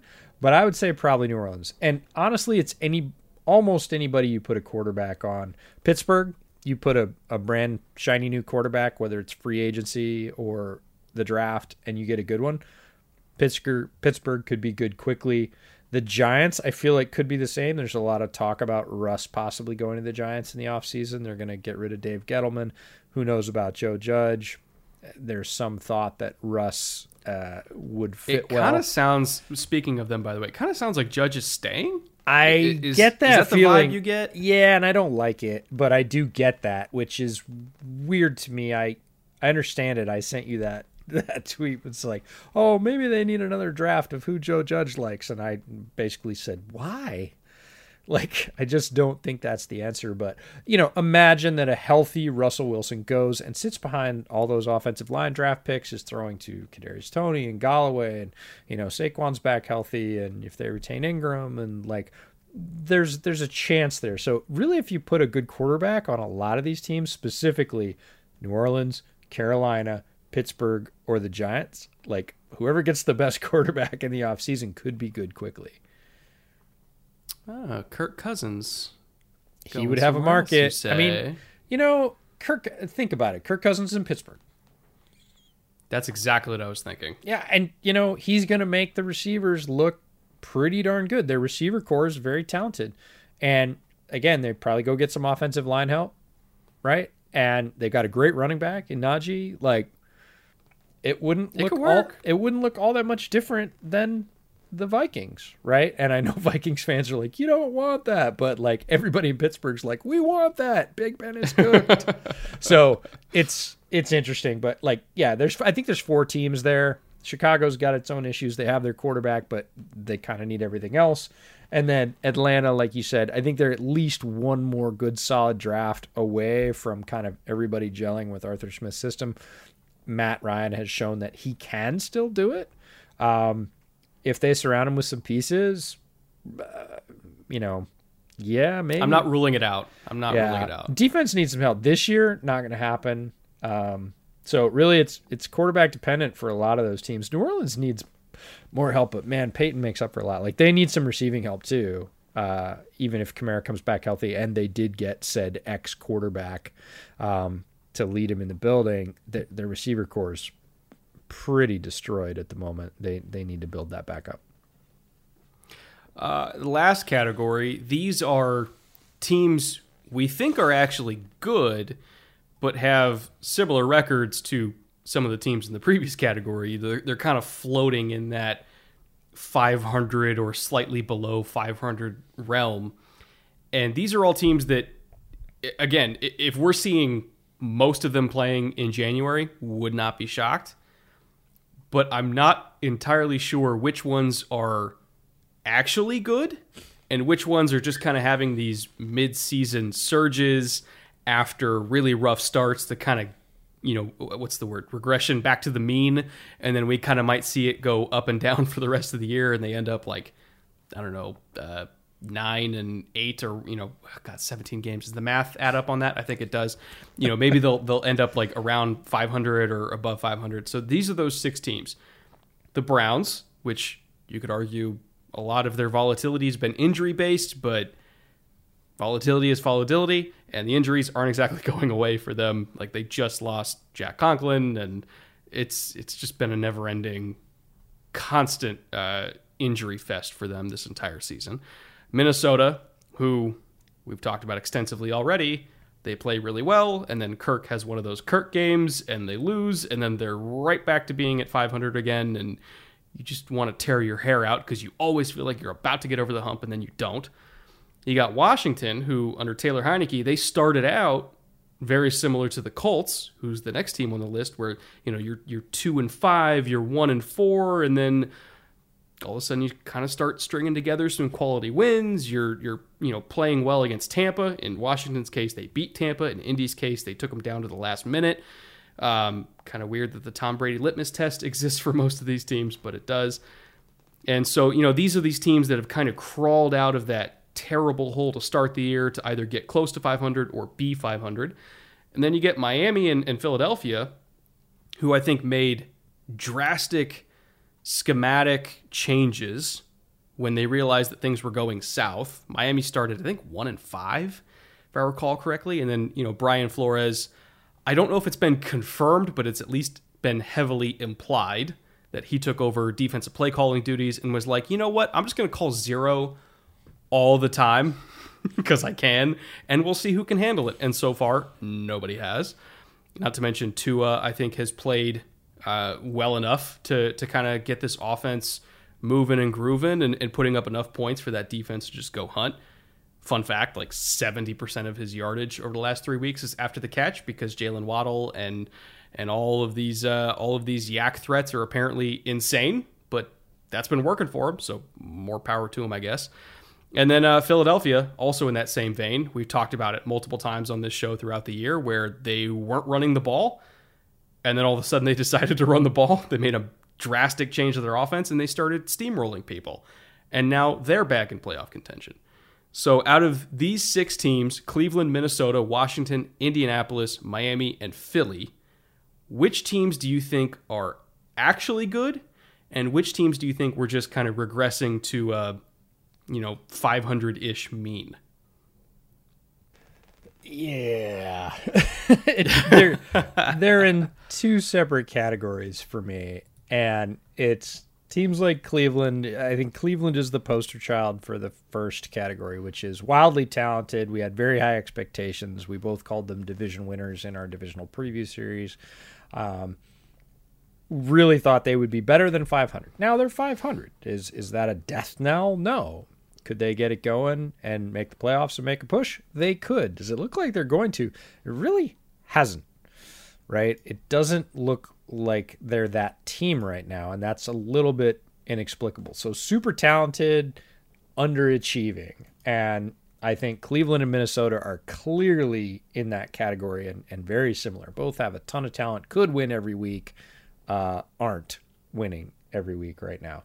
Washington is the kind of uh, title push between these two halves of this, which is we also thought they were really talented. We thought they were short of quarterback. Ryan Fitzpatrick goes down almost immediately, but Taylor Heinicke, Taylor Heinicke has played serviceably, right? He has kept them in games. He's better than that some games. Like you said, the Tom Brady litmus test, he's got Brady's number. He's played him tough once and beat him once. So, you know, good enough to win, but the rest of the talent, especially the defense, has kind of fallen off and we didn't expect that. So those are teams with a lot of talent that don't necessarily haven't necessarily matched the win totals that we envisioned for them.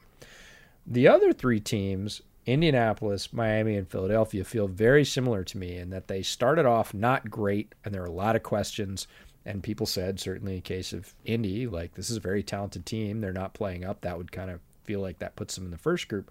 But now they've hit their stride. We talked about Indy last week. They played Brady extremely tough this weekend. Miami definitely feels like a shift, right? To his comeback, he's gotten healthy uh, and he's playing really pretty good football. I'll give you a stat on that in a minute. And then Philadelphia makes this major shift from whatever we're doing, throw it out with the bathwater. We've got a huge offensive line. We're going to steamroll everybody. And that propels them to some midseason wins where they feel like they have momentum. So those are teams that all started off like not great. And certainly in the past two, three weeks, have played much better, much more complete, more competitive football. Now, back to the Miami thing. Our buddy Travis Wingfield, who works for the Dolphins, uh, it's interesting because now Tua has 16 starts in the books, which before mm-hmm. this year was a full season. And here's some numbers, just numbers. Completions 351 out of 524 attempts. That's 67%. 3,500 yards, 21 TDs, 11 picks, passer rating, which you could take or leave as a stat, 90.5, and throw in six rushing TDs.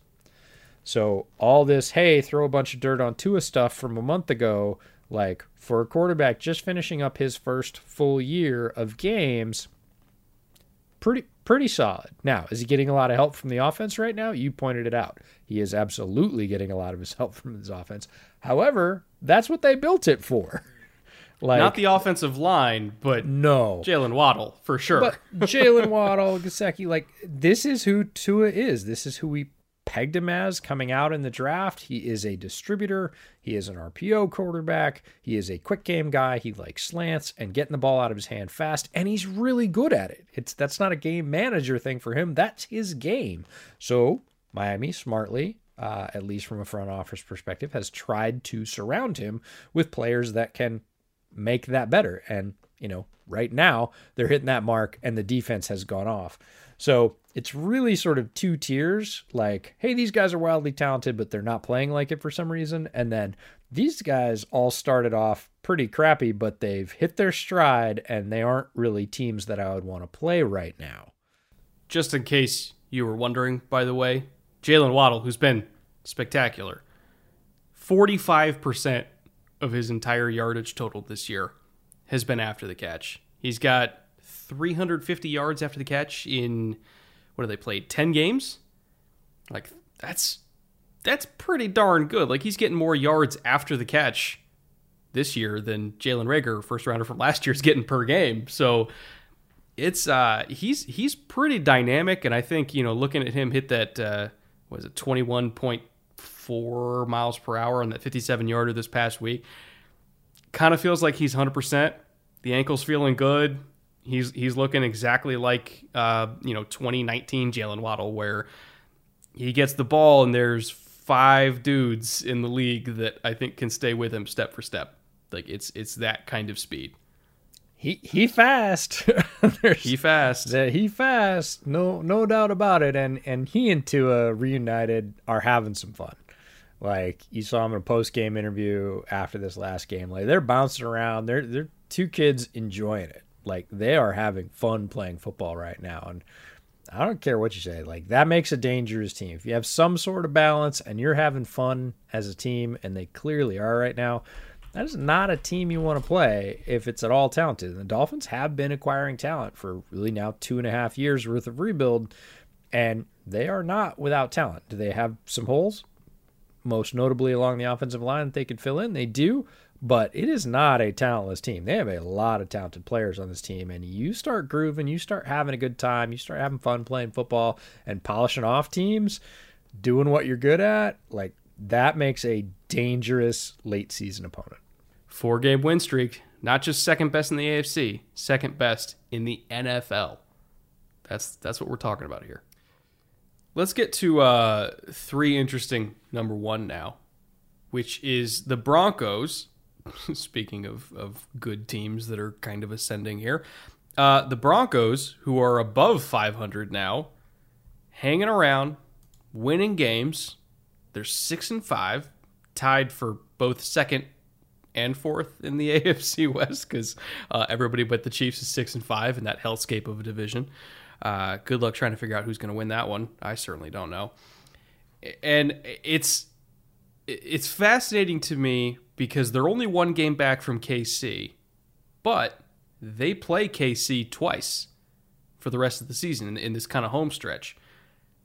If they if they just split with Kansas City, like let's say they win this week, they get a tiebreaker, all of a sudden they're first in the division, and then they they hope that Kansas City drops one late in the year. They hold court. They can afford to split uh, late in the year. I think they play week 18 if I remember correctly. I think they're the I think they're the finisher. Like they can afford to split and still win the division or worst case scenario, their destiny is in their own hand where somehow, some way, Not saying they will, but if they do sweep Kansas City, they win the division. They're hosting a playoff game at Mile High, which in the winter is fucking hard to play in if you remember those uh, those golden years with Peyton Manning, they were really hard to beat in Mile High because it's just so cold and and so windy and just cuts right to the bone. And it's loud there too. It's really loud. Like the the Broncos only being one game back, but two games left with the division winner. They're dangerous. They can make a run here. I I'm not in love with every part of their team, but we said it in the offseason. You go back and listen to our division preview. Very talented roster They've put together some very strong drafts. The one question we had was quarterback. But as long as their quarterback doesn't mess it up, the rest of their team is good enough to win. Yeah, and they went and got a don't mess it up quarterback in Teddy Bridgewater, and he has largely upheld that. He's been knocked out a little bit, missed a little bit of time, but generally, when he has been in there, he has been distributing it to all the weapons that they have continued to amass. Uh, we talked last year about them being a track team, and then they went out and got Javonte Williams. Um, So uh, just re-signed a couple of their wide receivers, uh, which is great for the long-term health of that franchise. But one of those teams that kind of was quiet through the first half of the year. They're a little bit up and down. They weren't really ascending or blowing people out. And we, we talked about them some, but we hadn't talked about them a lot. And then you look at the division standings and it's like, okay, so KC's righted their ship and they're back at seven and four. Everybody else in their division is six and five. So down the stretch, especially like you said, as they play each other, there's gonna be some wild swings here. And Denver just feels like one of those teams that's really well positioned to end up like mm, maybe not in the top spot, but definitely in a place to work their way into the playoffs sort of under their own power. Their defense is the best in the division on points allowed, and we're going to talk about points, not yards. 196 points total allowed by the Broncos this year. That's 54 points better than the next team in their division, which is the Chiefs. Which, yeah, the Chiefs had some defensive struggles, but you know there are a couple other really talented defensive teams uh, in that division, and the Broncos are leading it by a bunch. Just to put it in perspective, the Patriots have only allowed six less points than the Broncos. And everybody's like, oh, that Patriots defense, oh, comes to play every week. Like, yeah, they have 190 points allowed. The Broncos have 196, two field goals extra. This And they defense, just throttled Justin Herbert, by the way. yeah, again, the the flip coin that I was talking about at the top, right? We talked about Kirk being great, and we talked about Justin Herbert being a god. So of course, Kirk comes out and has the wheels fall off game, and Justin Herbert is reverted to the Oregon offense where he doesn't throw anything deeper than 10 yards from the line of scrimmage and looks terrible and loses, only puts up 13 points. So, Oh no, he mm. he did throw it deep one time, and then Patrick Surtain flicked it off and, and ran it back. But yeah, you know, look at his look at his little spray chart. look at his little spray chart. It looks like the Oregon offense again, which is I I will never understand why they revert to that with that guy at quarterback. But this defense is making it work with a lot of investment. Like Fangio defense, not surprising that they're playing well, but they've loaded up and they're getting contributions from guys they drafted. Regardless, we can skip the quarterback discussion. They did draft Patrick Ten second. He's playing great. Javonte Williams, who was my RB1, so they got my RB1 and my CB1, ended up going to the same team. And Javonte has been as advertised. Melvin Gordon's been chipping in very well. And then we talked about Cooper a couple of weeks ago, Jonathan Cooper, who was a late rounder from Ohio State and has been getting great production. Baron Browning's been working into the lineup and giving them some great downs. He's been doing, you know, that pass coverage thing sideline to sideline, which as an uber athletic, you know, big guy who's about 250, um, he excels at. And then you've got a whole other cast filling up the rest of this defense that as we get into late games, bad weather, you know, having a suffocating defense and a run game built off, you know, Javonte and Melvin Gordon, like Teddy's not gonna have to win it in a 25 mile an hour snowstorm, right? He's gonna be able to hand it off to two pounding backs, and the defense is gonna come after your ass. This is a team that could make a lot of noise going forward, right? They're in it right now, and we could see them over the last month, month and a half, the regular season here, really start to turn it up because of the way they're built. Uh, also, speaking of that defense, I do want to highlight somebody that I don't know if we've ever talked about since he's gotten into the NFL on this show. I know we both liked him before he got to the NFL, uh, and that's Dre'Mont Jones, who is 11th among all NFL interior defensive linemen right now with 32 pressures. You virtually never hear his name, at least in like the national discussion among like really good interior pass rushers. He is really, really productive. And among all other defensive tackles that are in like the top 50 in pressures, so that's, I don't know, most of them, the only guys in the top 50 that have a higher win percentage on their pass rush reps than Dre'Mont Jones are Aaron Donald, Jonathan Allen, Cam Heyward, DeForest Buckner, Javon Hargrave, who's also amazing, and JJ Watt. That's it that's that's the kind of company that he's keeping here with his pass what pass rush, excuse me, win rate. He's pretty damn good, and nobody ever talks about him. Yeah, on that list, they're all damn good. Like Aaron Donald goes without saying. We were just talking about Jonathan Allen during the break um, as a guy that, it, you know, if you watch trench play, right, offensive, defensive line interaction, Jonathan Allen is a guy that wrecks week after week. Everybody. Cam, Cam Everybody. Heyward, same way. Like Cam Heyward is every bit of what Aaron Donald is typically, especially when he has a little bit of support, which he doesn't right now. DeForest Buckner, we love and have talked about at length. Javon Hargrave having a great year. JJ Watt having a resurgent year, doing, uh, I would say, probably like 75% of what the old JJ Watt did. But for this particular Cardinals team, like that's exactly what they needed. So all the guys on that list are killers. And yeah, Dre'Mont Jones, if you threw him in there, people would be like, who? What are you, what are you talking about? And, Yeah. you know, he's there and he is too getting help. Uh, you know, they had Von Miller, they just traded him away, but uh, Bradley Chubb's going to be coming back from injury. Like, he has the potential to get even better, which should be really, really scary if you play in that division or play him down the stretch. Yeah, it's just it's a. I'm not saying they're a threshing machine of a team, but in the right weather, in mile high when it's rocking in the playoffs, which it usually is, like that's a loud, loud stadium. Like there's a reason why whenever they were good or bad didn't even matter. Tom Brady struggled at Mile High. It's different there. And when their defense is talented in that stadium, I don't care who you are, they're really, really hard to beat. So, word to the wise, if they if they make a late season push and they win the AFC West, I would not be shocked. Not only if they win their wild card game, I wouldn't be shocked if they potentially make a much deeper run than that. They are built properly for playoff football. Again, it relies on Teddy not screwing it up, which he's perfectly capable of doing, but they're built correctly. So I want to give credit to the Broncos for that at least. Would I have still taken Justin Fields? Yes.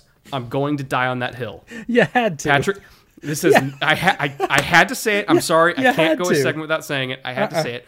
I love Patrick Surtain. He's fucking amazing. One of the best rookie corners that we've seen in a long time. He's amazing. Still would have taken a quarterback, but he's amazing. I don't. I, I'm sorry. I can't talk about the Broncos without saying it. EJ, you know the rule. You know the I rule. I know the rule, and I'm I'm just witnessing it in action. Um, yeah, it the Broncos fans should take heart, right? Could they absolutely collapse over the last part of the season? They could, but boy, it sure doesn't look like they're going to because this has not been a one trick pony, a one unit pony. Like this is a Broncos team that is a full grown ass horse, right? They got a defense, they got an offense which just needed a decent trigger man, which they got. Special teams has been playing well enough to keep them in games, certainly not throwing games away for them. Like this is a team that is playing solidly and could afford a couple of losses, has already weathered a couple of losses. Bradley Chubb missed some time and some other folks have been out. Teddy missed a little bit of time. Like it's, you know, it's a team that can survive that and that makes them dangerous down the stretch either way. So Broncos fans should take heart. They're in position now and look to be in a better position soon. So They got Javonte in the second round, right? Second round pick? Well, that is a fantastic transition to our next segment. Three interesting number two. The running back pit of despair. I want to read you a list in light of Christian McCaffrey going on injured reserve this week with uh, with an injury. Hope he gets better because he's an amazing player. Uh, first round running backs taken over the last decade. So this is since 2010, I think is how far back I went. Mark Ingram, David Wilson, Doug Martin, Trent Richardson, Melvin Gordon. We're just talking about him. Todd Gurley, Zeke Elliott, Christian McCaffrey, Leonard Fournette, also mentioned in today's show, Sony Michel, Rashad Penny, Saquon Barkley, Josh Jacobs, Clyde Edwards Helaire, Travis Etienne, who has yet to play because of an unfortunate injury, and Najee Harris. Pretty good players on that list. A lot of good players on that list. Some all pros, some guys that have even won or at least challenged for Offensive Player of the Year. How many of them got a second contract with their team? How many were worth a second contract with their team that they signed? either due to injury or, in Gurley's case, a degenerative knee condition that just sapped his explosiveness like midway through his second contract. Like the last great year he had was the Super Bowl run, and then it just kind of fell apart. You know, Zeke's had some injury issues. Like Fournette didn't even make it one full contract with the Jags, and then somehow became a better player for the Bucs when he was on a cheap free agent deal when there was less resources invested in him. You know, Sony Michel got traded. Rashad Penny never really became anything. Saquon's been hurt. Um, you know, Travis Etienne's already hurt. David Wilson, unfortunately, had his career cut short by injury. Like Trent Richardson was uh, Trent Richardson. Like the only guy on this list that I think like got a second contract and was potentially worth it was Zeke out of what 15 names? Like you could argue Mark Ingram maybe cuz he's been around this long. But like a 1 in 15 hit rate for guys that got a second deal and were worth it. I don't know. I'm kind of feeling like investing uh, in the running back position high. Like I, I used to be a, a, proponent of like yeah it's fine. Good football players are good football players. I think i've been radicalized over the last two years that nope i don't care how good they are. I don't care how high the grade is as a prospect. You don't do it. Take something else. Anything else i'm i'm sorry I, I didn't mean to radicalize you um we're going to go with the flip side, which is once they've made it, and we had this discussion uh, in the middle of last summer before last, our first summer as a podcast, because it was the big money re signing year for all the running backs. And this is a tweet from Bill Barnwell. The big, and by big, he means 12 million AAV running back contracts. CMC, just talked about it, done for the year. Derrick Henry, out indefinitely. Cook, out indefinitely. Kamara, out injured. Zeke, back, but playing through injury, just came back from injury, playing okay so far. Aaron Jones, just back from injury. Chubb, missed two games with injury, but he's back and playing well. And Joe Mixon, very good. We just talked about him powering the Bengals offense and being a little bit underrated, but you got CMC, Henry, Cook, Kamara, Zeke, Aaron Jones, Chubb, and Mixon, and you have done for the year, out, out, injured, playing through injury, just back from injury, missed two games with injury and back playing well, and then one of them with a clean slate this year, but he was out last year, Joe Mixon playing awesome. Those are all the guys that got 12 million plus to play running back. And we just talked about all the guys that you would pick up on cheaper contracts in the first round, have that fifth year of control, which is what we've talked about beforehand. And look, maybe some of those guys at the end of the list who haven't been up for a second contract yet, maybe Josh Jacobs makes it to a second contract. Maybe he's worth it, but he's been dinged up already in his first two seasons. So again, the chances that it's like a dead drop lock that you have somebody that's just crushing it and healthy and good for the second contract and worth the first round pick in the first place is a really tough argument to make. And the reason that Brett's been quote unquote radicalized is meanwhile, You've got James Robinson, UDFA, Tony Pollard, round four, pick 128. D'Ernest Johnson, who, given his shot in the limelight this year, mashed it. He was UDFA. Khalil Herbert, who we saw go off for the Bears when David Montgomery was down, round six, pick 217. the entire Cardinals backfield. Conner, third round. Edmonds, fourth round. Eno Benjamin, round seven, pick 222. All those guys productive, playing, cost their teams virtually nothing. Some of them did cost their teams nothing. UDFA's, in terms of capital cost to, to acquire them, zero. They just called them and said, come play for us.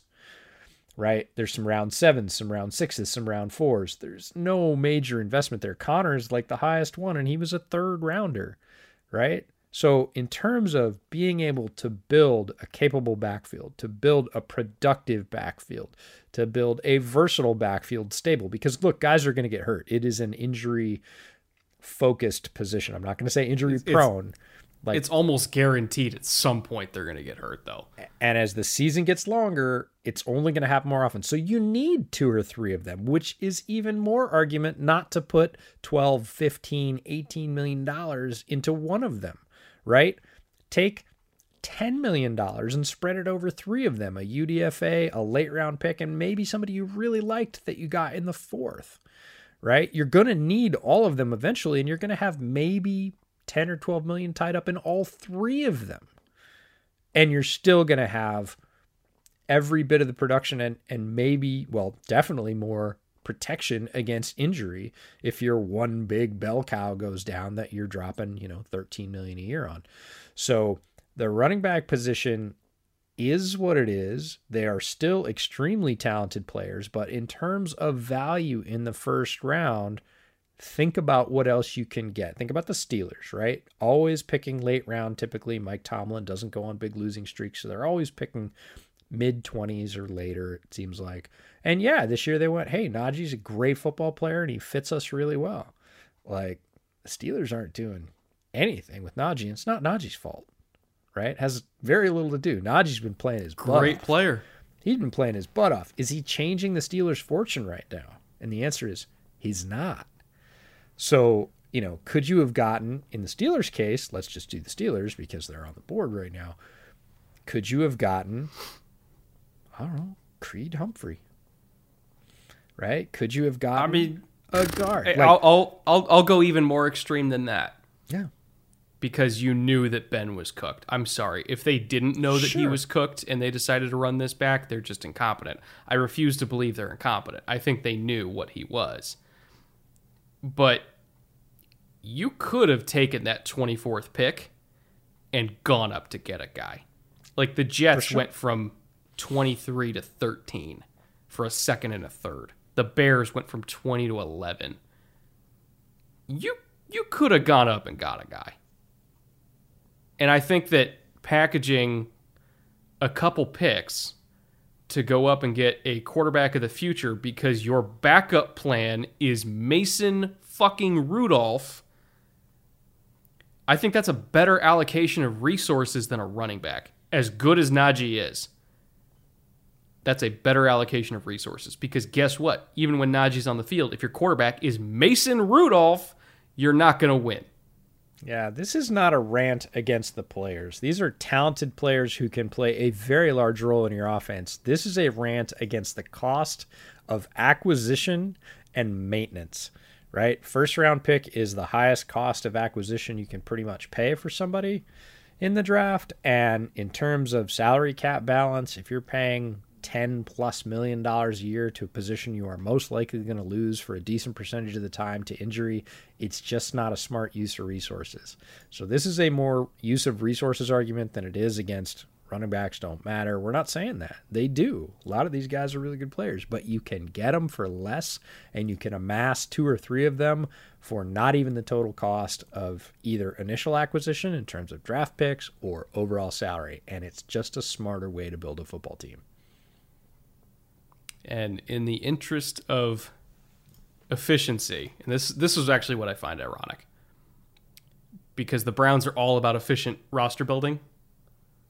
And when they signed both Kareem Hunt and Nick Chubb to extensions, I texted a buddy of mine in their front office and I said, "Oh, interesting that you you paid both of them. Like eh, they were like the the Kareem Hunt deal was like in terms of per year wasn't even that much money, but I was like, "Oh, interesting that you paid both." And he's like, "Yeah, Kevin wants two guys because he knows that one of them's going to get hurt and he wants to have two. So that no matter what, we've always got a guy that worst case we can give 20 carries to and we feel good about it." They both got hurt. And then D'Ernest Johnson started Thursday night and still got like 130 yards and won them the game. So I just find it like super fascinating that the front office that's like really focused on like efficient resource allocation and roster building and listening to you know every avenue of modern thinking for roster building you can think of still paid running backs and then still won a game because of a dirt cheap UDFA that was their third stringer. And It's who the is ultimate crazy story. talented. It was And crazy talented. And that's the thing is people are always like, "Well, that's great if you can hit it, but you can't." That's the argument for quarterbacks. You are not going to find a UDFA quarterback. And everybody say, oh, Tony Romo, Kurt Warner. Yep. Got any others? oh, no, you don't. Okay, well, I'll start with my list of UDFA running backs. Let's talk Phillip Lindsay. Let's just go back to the roster list I had, right? You got Robinson, you got Lindsay, you got D'Ernest Johnson, and there's plenty more where that came from. Whereas with quarterbacks, you really are looking for a needle in a haystack, and it's not likely going to happen. With running backs, you've got a decent shot if you know what you like and your scouting staff uh, is good enough. You can find running backs every single year in the UDFA pool. That they don't have to be your number 1A starter. They can be your third running back on the bench and you're going to need them and they can come in and do what D'Ernest Johnson did. Three interesting number 3. We got the Road Warriors. These are teams that weirdly enough have been better on the road this year than average. Each of these teams have four wins or more on the road. Typically, it's that's going to be like four and two, four and one. Not all of them have played the same number of road games, but they've all done really, really well on the road. It's the Cardinals at six and zero. They're still undefeated on the road. Weirdly enough, the Rams are four and two, even though they've had a little bit of a slide. They're still four and two on the road. 49ers four and one. Falcons four and two. Eagles four and three. Patriots also undefeated on the road. They're five and zero. The Bills are 4 and 2, the Bengals are 4 and 2, and the Titans are 4 and 2. Here's what's interesting about it. That's why it's 3 interesting number 3. There are 4 teams on that list that have worse records at home than they do on the road. The 49ers are 4 and 1, but 2 and 4 at home. The Falcons are 4 and 2 on the road as I said, but 1 and 4 at home, eh, which is atrocious. The Eagles also 1 and 4 at home. And the Patriots the, who are like the class of the AFC, are somehow three and four at home. It's just kind of a weird thing to me that, and it's not even all for the same reason. Like some of these teams, like just started out awful, which is where they piled up some home losses and then kind of righted the ship. Like the Eagles are among them, the 49ers are among them. But some of them, like the Patriots, I feel like have been good for a while now. They've won six straight games, but they're still three and four at home. Like they haven't lost in a month and a half, and they still have a negative home record and undefeated on the road. That's kind of crazy to me. There are some other fun divisional things. This came about because I was looking at the schedule and I was just doing standings and I was actually looking for streaks, wins and losses, which is the last column in the schedule. But as I was doing that, I started looking at the win percentages and I was like, and this really came down to NFC, which we know is the lesser conference in the AFC. And I was like, okay. And I started counting and I was like, one, two, how many? 500. Okay, I'm going to go 500 less, right? One, two, there's 10 of them in the NFC, right? And then I started looking at it. And the other two fun divisional things about this home road balance is three of the four teams in the NFC West are on the positive road warrior list, right? The the Cardinals, the Rams, and the 49ers. And another one that I found, we didn't mention these teams, but it was just super odd to me looking at numbers and how they stack up. The entire AFC West, we talked about how tight that division is. Kansas City one game ahead and then three teams that have the exact same record. The entire AFC West, all four teams is 3 and 2 on the road right now. It's like what? Like it's probably why how, they all have the same fucking record. I know, but how with all the randomization? Again, you've said it. Some teams have played more of their road games uh, versus their home games. Like the balance and slate is different. The schedule is incredibly complex, and you have division where it's like the matrix glitched, right? oh no, they all came out with the same record, and oh no, they all have the same, you know, uh, road record. It's just really odd. So something that we thought was fun to bring up that's why three interesting is a cool segment. We can bring it up and say, look, the Cardinals are, are killing it in general. They're really at the top of the class of the NFL, but they're basically undefeated on the road. Six and zero. Oh, Patriots five and zero. Oh, late run on the road. Just something to pay attention to because not all those teams are going to get home playoff games, right? But if you're one of those teams that's like, yeah, we win, you know, two thirds of our games on the road, okay, not not such a not such a handicap as you have to go play in somebody else's stadium in, in possibly bad weather. You're used to it and you're used to winning. So just as something to keep an eye on. Uh, we thought it was fun. We hope you think it's fun. If you've got ideas for sections that you think would be really cool and three interesting, drop them on Twitter. Drop them in the comments on YouTube. We'd love. Uh, we've had some great fan suggestions this year about segments uh, that we like including in the show. And as we find weird stuff, we'll just keep bringing it to you because that's who we are. uh, and with that being said, let's get to my favorite segment, the bootleg shout of the week. Last week's winner, very close vote, ended up being uh, fan favorite Wyatt Teller, upping his body count against Detroit, pulling in space, just completely demolishing some poor linebacker.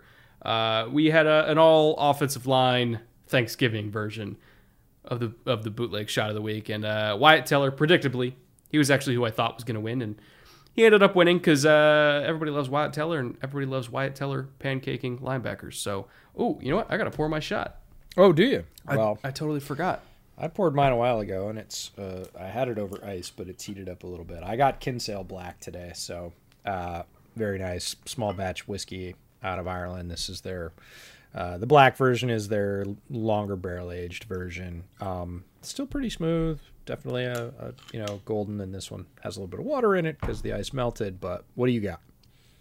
Uh, I have never done a shot of this, so I apologize if this is terrible. Please tell me uh, it's I, not jalapeno bitters. No, well, God, I'm never making that mistake again. Jesus Christ. Uh, this is Applejack. This is apple brandy. Oh yeah, yeah. From Laird's. I'm assuming this is going to be okay to shoot without killing me, but I guess we'll see. Here's hoping. Cheers to you, Wyatt Teller. Uh, great hit. Oh, that is perfectly good to shoot. Wow, that's great. Yeah, it's a nice fall shot. Applejack Ooh. is a really nice fall shot. I still like mine over ice, but you can do it dead straight and be totally cool. Ooh, that's really nice. uh oh. Mm. Somebody likes I the I found Applejack. A new, uh, I think I found a new thing for the rotation, folks. Yeah, good times. Uh, this week's nominees, number one, kind of our weekly screen stick of the week. We got Darren Hall from the uh, Atlanta Falcons, just laying an absolute monstrous hit on Laviska Shenault on a bubble screen, read it all the way. And I mean, for a guy that jumps like 40 inches, if I recall correctly, and runs high 4 3, eh, force equals mass times acceleration. And uh, yeesh, he gave a little physics lesson to Laviska Shenault. Nominee number two, we got Jordan Mailata making his second consecutive appearance as a nominee this time buckling another linebacker on a QB counter bash call uh, in last week's Eagles game. Just, I, I feel like they only call this solely to get Jordan Mailata on a linebacker because it's absolutely hilarious. Like it's it's not even it's not even fair, but boy is it fun to watch. And then uh, nominee number three, we got a running back appearance, AJ Dillon, lowering the boom on Taylor Rapp who actually did get lower than AJ Dillon, but you know, when you're going up against Quadzilla, that doesn't really matter. And he kind of Earl Campbelled him. That's probably the best way I could describe it. Just mm-hmm. completely wrecked him. And then uh, nominee number four, we got a special teams hit. We got Derek Watt on special teams coverage. Fun fact, he is tied for third in the NFL with eight solo special teams tackles, including this gorgeous one against the Bengals on a, on a punt coverage unit just screaming down the middle of the field and timing it perfectly. By the way, shout out to the Steelers punter whose name is escaping me for the hang time on that thing because it was beautiful. It wasn't all bad for the Steelers uh, on Sunday. They did make a, a couple nice plays, and uh, this tackle from Derek Watt is one of them. So we got it all in this week. We we have an offensive lineman, which we've been pretty consistent about including them. We've got a special teams hit, which is near and dear to our heart. We've got we've got a running back running somebody over, which has been a fun feature all year long in bootleg shot of the week. Uh, and then we have our screen stick. We have to have the screen stick because on that play, if the corner sees it, and this is all film study, right? It's film study and click and close. And if the corner sees it, that play is dead in the water. Every offensive coordinator knows it, and they're just hoping that they hang up for half a second because then they'll be behind the blocking and they won't be able to get there. But if they see it and they trigger at the snap, the guy's just standing there waiting for the pass, and they are a dead duck. And my favorite thing about this one was the look on Laviska's face as he was sitting there on his butt. He just looked so disappointed. He looked like a kid that had just lost his toy. He was like, "Oh, they saw it." he just got racked. And there's everybody knows like if the corner triggers, that plays over. If the corner hesitates for just a tick, you're probably going to get some yards. Yeah, you're going to yeah. get some yards. But boy, if they see it and trigger, that plays over, and everybody just goes, ah, well, we tried, didn't fool them, right? But at, at least once a week, we see that play in the NFL, and somebody sees it, and oh man, Darren Hall saw it, stuck it. Like Laviska's a big, strong guy. He sat him right down. It was it was impressive stuff. If uh, if you're listening to the audio only version of the show, you can go on the YouTube version of the show. Just kind of go to the same uh, time marker. We've been playing all the clips from all these different hits, uh, and you can kind of get a good idea of which one you want to vote for. And then we have a poll in the pinned comment, and you can vote for that below. Uh, let's get to the week 13 watch list. These are three games that we're looking forward to watching most this week, and I think this is one of the weeks where uh, you kind of look at the schedule and y- you know immediately which ones you're tuning in for, and that's New England Buffalo, the game of games in the AFC East. This is the one that I think is really going to be uh, the biggest tone setter of the week for the AFC playoffs because you have you know, New England on a six game win streak, making a, a, potential push for the first seed in the AFC. Buffalo's trying to climb back into this thing. They've dropped a few games that maybe they probably shouldn't, but they did. And so, again, they're trying to stay alive for a, for a playoff bye. At minimum, they're trying to position themselves pretty well for the division and or a wild card. You got Denver, Kansas City. Again, the, the, the fight for the AFC West. Whoever wins this game is going to be the leader in the AFC West. Uh, and then you got the Chargers and the Bengals in another massive AFC showdown. All three of these games have AFC playoff implications. As we mentioned, 12 of the 16 AFC teams are 500 or better. So they're all in the hunt. They're all trying to position themselves to the playoffs. This is kind of the week when it's going to sort itself out a little bit and give us a little bit more clarity about who's going to be where when it comes to seating. So I, I can already tell that next week's show is probably going to be pretty long. Maybe this this one's turning into pretty long, but you know that's the thing about us. We can talk about football. Uh, no, Pat's Bills is back to being a war after one year off. Like the Bills did the right thing, won the games they were supposed to win last year, put down a bad Pats team, won the division climbed back to the top after a long absence, and that was really good. Belichick, we've talked about, he was down for one year, went and got his quarterback, righted the ship, and this is right back to being a grudge match. It's going to be a fantastic game. It's going to tell us a lot about where those teams are going to end up in that division. Broncos Chiefs, we talked about it at length. Super tight division, big divisional implications, and a razor thin margin. That division is so close. And Chargers Bengals is really, we talked about the Bengals surging. Uh, last week we talked about the Chargers really being amazing. The Chargers seem to sort of go week on, week off. Uh, maybe this is their on week. I sure hope so because man, full on Justin Herbert versus full on Joe Burrow and that and that Bengals offense. Oof. I want to see that. Like as an NFL fan, I'm pounding the table for that. Like please let them both be at full strength. Please let you know LA call the deep ball for Justin Herbert. Like, let the Tiger out of the cage. Let's go. Let's see them both go toe to toe late in the season and set up for what has, you know, deep playoff implications. So, lots of other good games this week as well. Those are just the top three that we're going to be looking at. Um, those have been fairly prophetic over the season. Feels like at least two of three watch list games have ended up either being in three up uh, or three down if they went terribly wrong. So, again, uh, games of note as we go forward. But um, what do you got coming up on Film Room? So that's actually the the one I'm trying to figure out because I've been kind of working on a Rams defense video, and it's just because of the Rams over the last couple weeks. it's kind of turned into something that I totally didn't expect, and so I might have to, you know, kind of keep working on that one in the long term and push mm. that one off a little bit. I might end up doing a, a Russell Wilson episode kind of diving into what the hell is going on there.